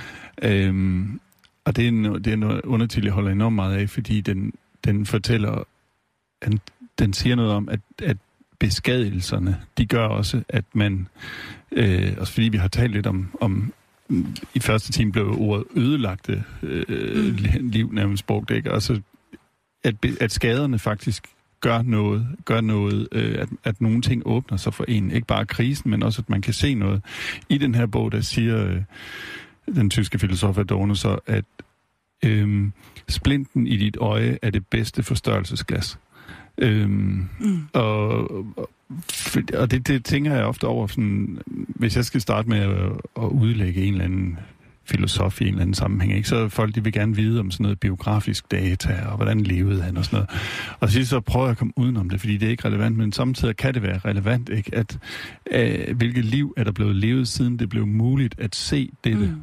Hvordan, hvad er det, hvordan har det udvidet? Hvordan har det gjort det øh, installeret et særligt blik for noget? Øhm, og på den måde synes jeg godt, at man kan se øh, altså hvad kan man sige, øh, beskadigelserne øh, som noget, der, der åbner, uden at man bortlyver dem til ikke at være beskadigelser, mm. men og, uden at man bortlyver dem til bare at være, være fremdrift.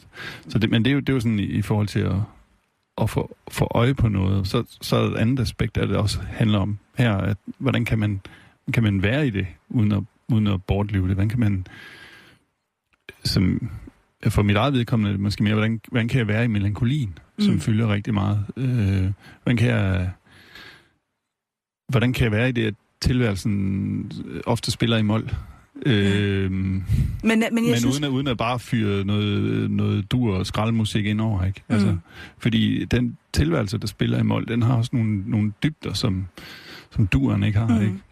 Ja, men altså, jeg synes jo for det første, det her med, jeg kan virkelig godt blive irriteret over den der sådan, øh, det er lige med at turnere det rigtigt, ikke? Fordi det er jo også vildt provokerende samtidig, hvis man sådan hele tiden skal tænke, jamen hvis, hvis det ikke slår dig ihjel, så gør det dig større. Sådan det, man mm. skulle hele tiden finde det gode ved et eller andet lort, der er sket. Mm. Og nogle gange så er der jo ikke noget godt i det, men derfor kan man jo godt leve med det Ja. alligevel. Ja. Eller at man skal hele tiden sådan, vi har hele tiden den der forestilling om, at vi skal komme os over noget, mm. og så skal vi blive glade igen.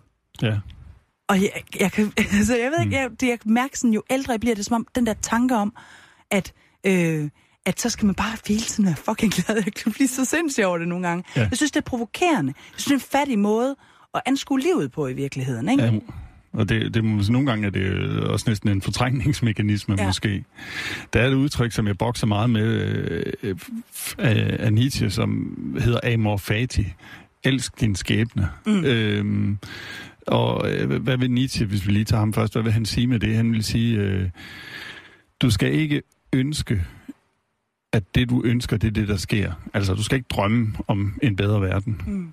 Men ønsk, at det, der sker, er det, du ønsker. Altså prøv at komme til at ønske faktisk det, der sker. Øhm, det synes jeg, er, altså der er noget, der er noget øh, rigtigt i det, som for Nietzsche øh, er, at det at idealisere, at drømme om noget andet end Mm. det, der er, det er en flugt fra det, der er. Altså hvis, hvis øh, du venter på den eneste ene, så overser du alle de øh, dejlige kvinder, Mm. der er på din vej. Ikke? Mm. Øh, men det er også, jeg synes, der er et enormt stort krav at sige, at man ligefrem skal elske det.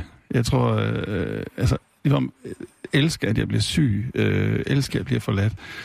Øhm, det åbner nogle muligheder, det åbner nogle vinkler, men, men jeg tror også meget meget, det handler om, hvordan kan vi arbejde med at kunne være i det, uden at det er, øh, hvad kan man sige, livs, livsødelæggende, uden at, det, vil- uden at livet bryder Mm. totalt sammen. Mm. Øh, øh, Men det, det, det, det trækker lidt nogle, nogle tråde, synes jeg, til no, nogle af de ting, Svend Brinkmann øh, Ja. beskæftiger sig med. Også psykologer, øh, som, som har skrevet den bog, der hedder øh, Stå fast, øh, Ja. som handler ligesom som sådan anti, en selvhjælpsbog, der er en anti-selvhjælpsbog. Øhm, og og der, han, han henviser også sådan til, til stoikerne, ja. og til det her med ligesom at øhm, være glad for, at livet også er noget lort. Fordi det er sådan, livet er. Altså det er ligesom at det ærlige udtryk. Ja. Øhm, og at det er fint, Ja. som det er, ikke? Jo, altså det, øh, der er sådan et gamle øh, stoisk ordsprog også, som hedder, at, øh, at man skal, øh, eller skæbnen, det er det, der, øh, der guider den velvillige og slæber den modvillige. Mm. Altså, Ja. det er den Ja. vej, man skal, så vil man slæbes eller guides. Ja. Øh, øh, og det er også... Øh, Ja, hvad kan man sige? Det, ikke, altså det, det handler vel om at, at bortlyve, ikke at bortlyve, at det er øh, ikke altid øh, smukt, men det, øh, men det var det, det, det, man fik tilspillet, og mm. netop ved at gå ind i, at det var det, man fik tilspillet, så bliver det faktisk øh, øh, til at være i. Så bliver det okay øh, ofte. igen. Ja, ja. Men Ja. ikke bedre end, bedre end det. Mm. Men, men det er sjovt, fordi vi, vi har været lidt inde på mening øh, lidt tidligere. Hvad, Mm. hvad er mening og sådan noget? Og, øh, jeg læste en kronik den anden dag også af Svend Brinkmann, hvor han siger, at tingene er blevet meningsløse, fordi de har, de har, de har mistet en eller anden form for... Øh, øh, altså, vi må ikke... De skal altid have et formål. Mm. Øh, vi må aldrig bare være i tingene, vi må aldrig bare lege, uden at det skal være kompetenceudvikling, eller vi må aldrig øh, gøre noget uden at... Det, men jeg tror faktisk, øh, at det, det kræver en lille korrektion, fordi det- jeg tror, at alting har et formål, men, men det formål, som, de, som mange ting får i vores verden, det er bare mere, eller øh, det er akkumulation af noget, eller øh, hvor, hvor det, som jeg synes, hvor vi, vores samtaler har kredset lidt om i dag, det har været noget med at få den der... Øh, menneskelig meningsfuldhed Mm. mm. ind som, som værende retningen, eller altså at hjælpe øh, skoler i Nepal, at hjælpe øh, syge børn, at hjælpe udsatte øh, kvinder. Øh, i, øh, altså det er der en, en retning i de, alle de, de tre typer af, af, af arbejde, som vi har hørt. Så på den måde er der jo faktisk et formål, og det er meningsløst, eller det er meningsfuldt. Mm. Øh, så på den måde, øh, meningen ligger næsten altid uden for det, der er meningsfuldt. Altså det peger, peger hen imod noget, eller der er et hvorfor, der er noget, der kommer før, eller noget, vi skal hen til. Øhm, øh, så så det, det er forkert at sige, at ting, tror jeg, skal have mening i sig selv, men, men øh, det, øh, det er rigtigt, at, at mange ting i vores, vores kultur har mistet meningen, og at vi så øh, faktisk synes jeg også, samtalerne i dag har, har drejet sig om, at, at så må vi søge meningen i det, i det helt nære, faktisk. Mm. Ja, det, ja der, der ender det jo. Der ender det jo tit, fordi altså, det er også talt om de her, øh, de her kredoer, øh, eller sådan, øh, alle de mm. der sådan små trosbekendelser, eller bonmorer, som man tager til sig, Mm. øh, og, som, og som, som, giver en, øh, som giver en retning. Og, og et, du, du, du nævnte det faktisk øh, selv på et tidspunkt, hvor vi talte om, øh, du sagde noget med, at man skal stole på, at livet vil egentlig godt. Mm. Og det har sådan, jeg, jeg har sådan, øh, det har min far ordret skrevet i et brev til mig en gang, og lige de der ord betyder bare sindssygt meget for, for mig. Han, siger, han skriver, at du skal stole på, at livet vil dig det godt. Ja. At det er sådan, altså en, en overlevering, som man bliver nødt til at kunne læne sig lidt ind i nogle gange. Ja. Øh, og at det her med, at livet vil en det godt, at det er flerdimensionelt. Det, er ikke, altså det, der er godt, er ikke det, der gør dig glad hele tiden. Mm. Men at det er, at, øh, at livet ligesom øh, vælter noget, og at nogle gange så gør det ondt, men det, men, men, men det, giver, det giver dig en oplevelse af, at nu fandt, altså. Ja. hold da op, sådan der rammer den. Ja. Altså, Ja. Og sådan der føles det også at have en puls, og nogle gange så er man bare, ej, nu stopper du kraftedet med, altså, mm. og har lyst til at låse døren derhjemme, men det kan man ikke, vel? Mm. Altså, Så mærker man det i hvert fald, man er ja, i live. ja, men præcis. Ja.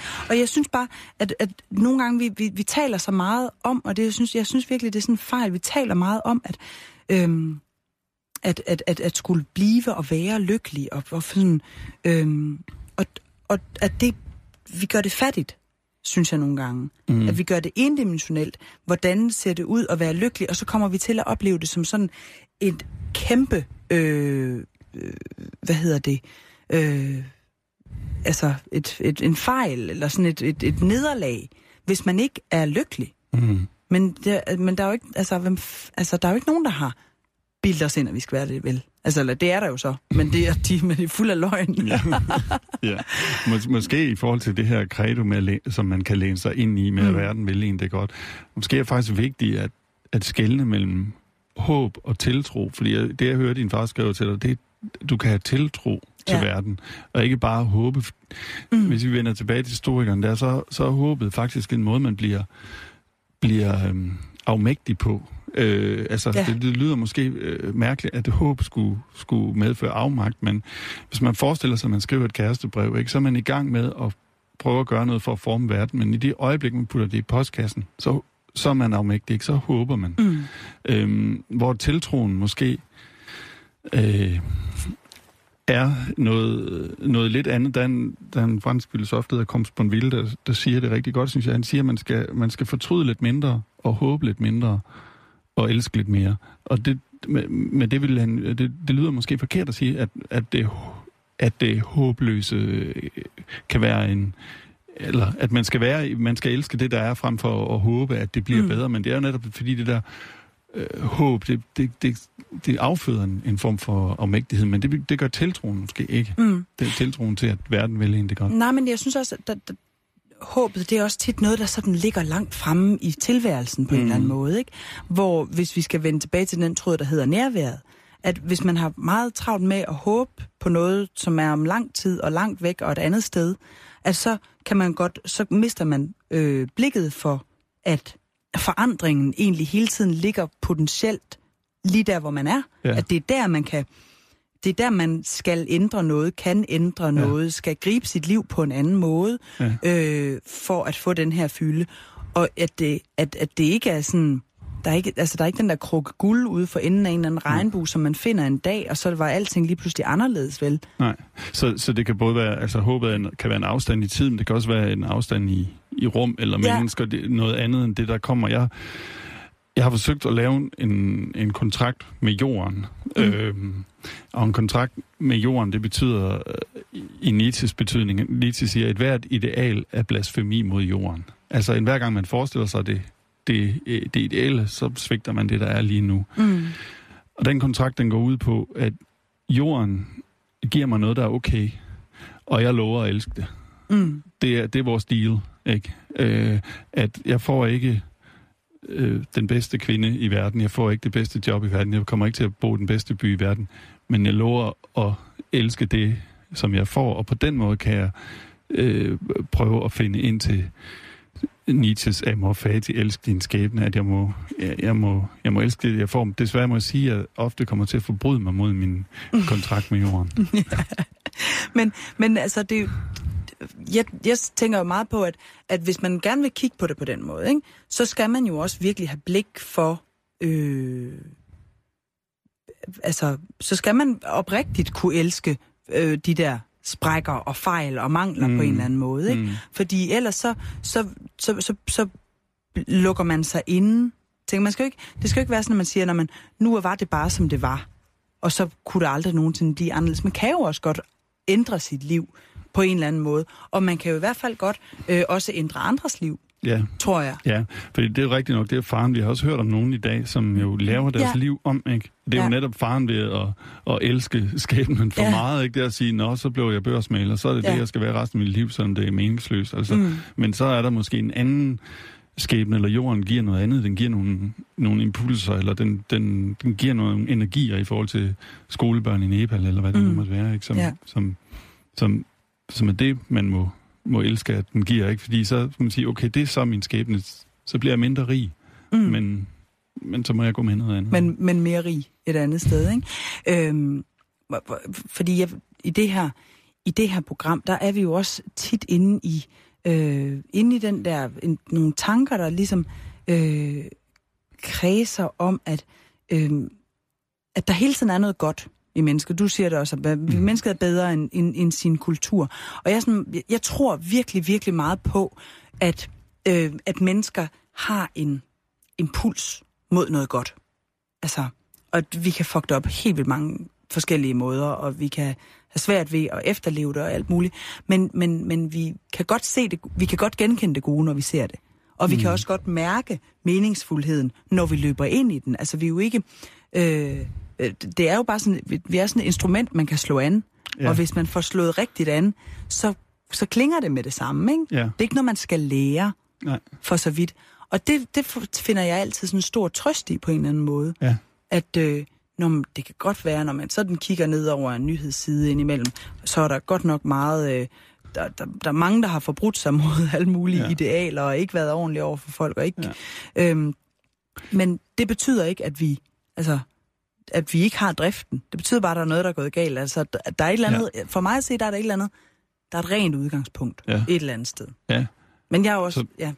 Jeg, jeg tror også, det er vigtigt, at det her snak om at, at finde det meningsfulde i det, i det nære og sådan noget, det gør, at vi at vi, op, vi må ikke opgive, at vi tænker, at vi skal, vi skal skabe et, et bedre samfund, men, men når man kigger ned over den der avisside, så mm. må man bare huske, jeg er bedre end min kultur, og det er den journalist, der har skrevet det, også selvom det er det rene øh, vås og det rene øh, hysteri, så, så er journalisten også bedre end sin kultur, det er også.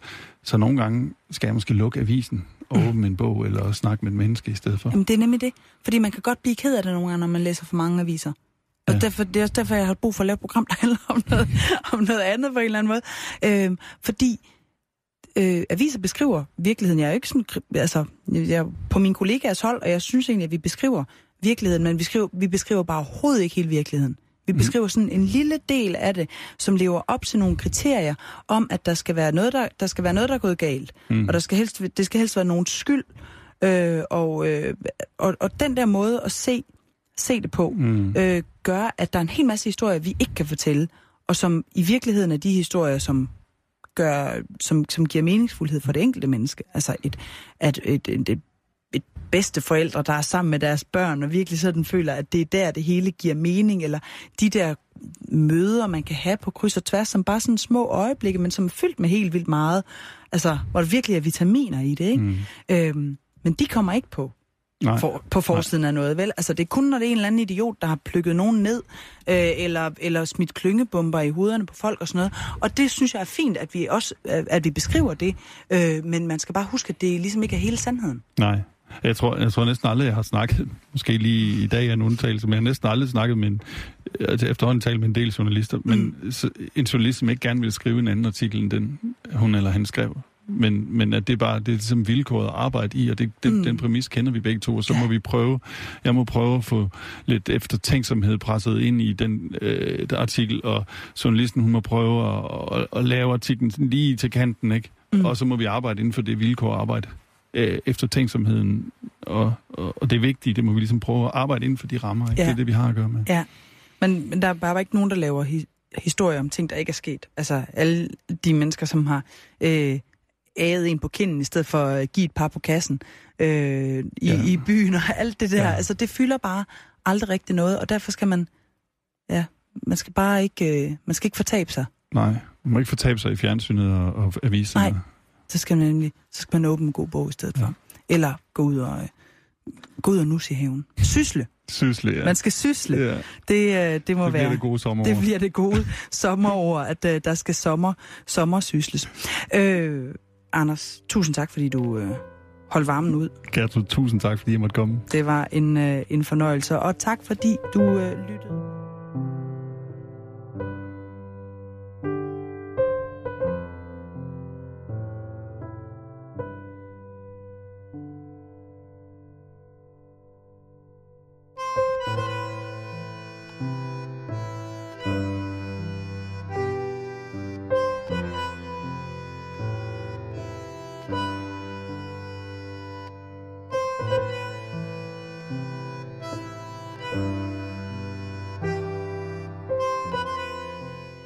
Du har lyttet til Filosofens podcast. Se mere på min hjemmeside filosofen.dk og tag med mig på dannelsesrejse. Se dannelsesrejser.dk. Mit navn er Anders Fogh Jensen. Tak fordi du lyttede med.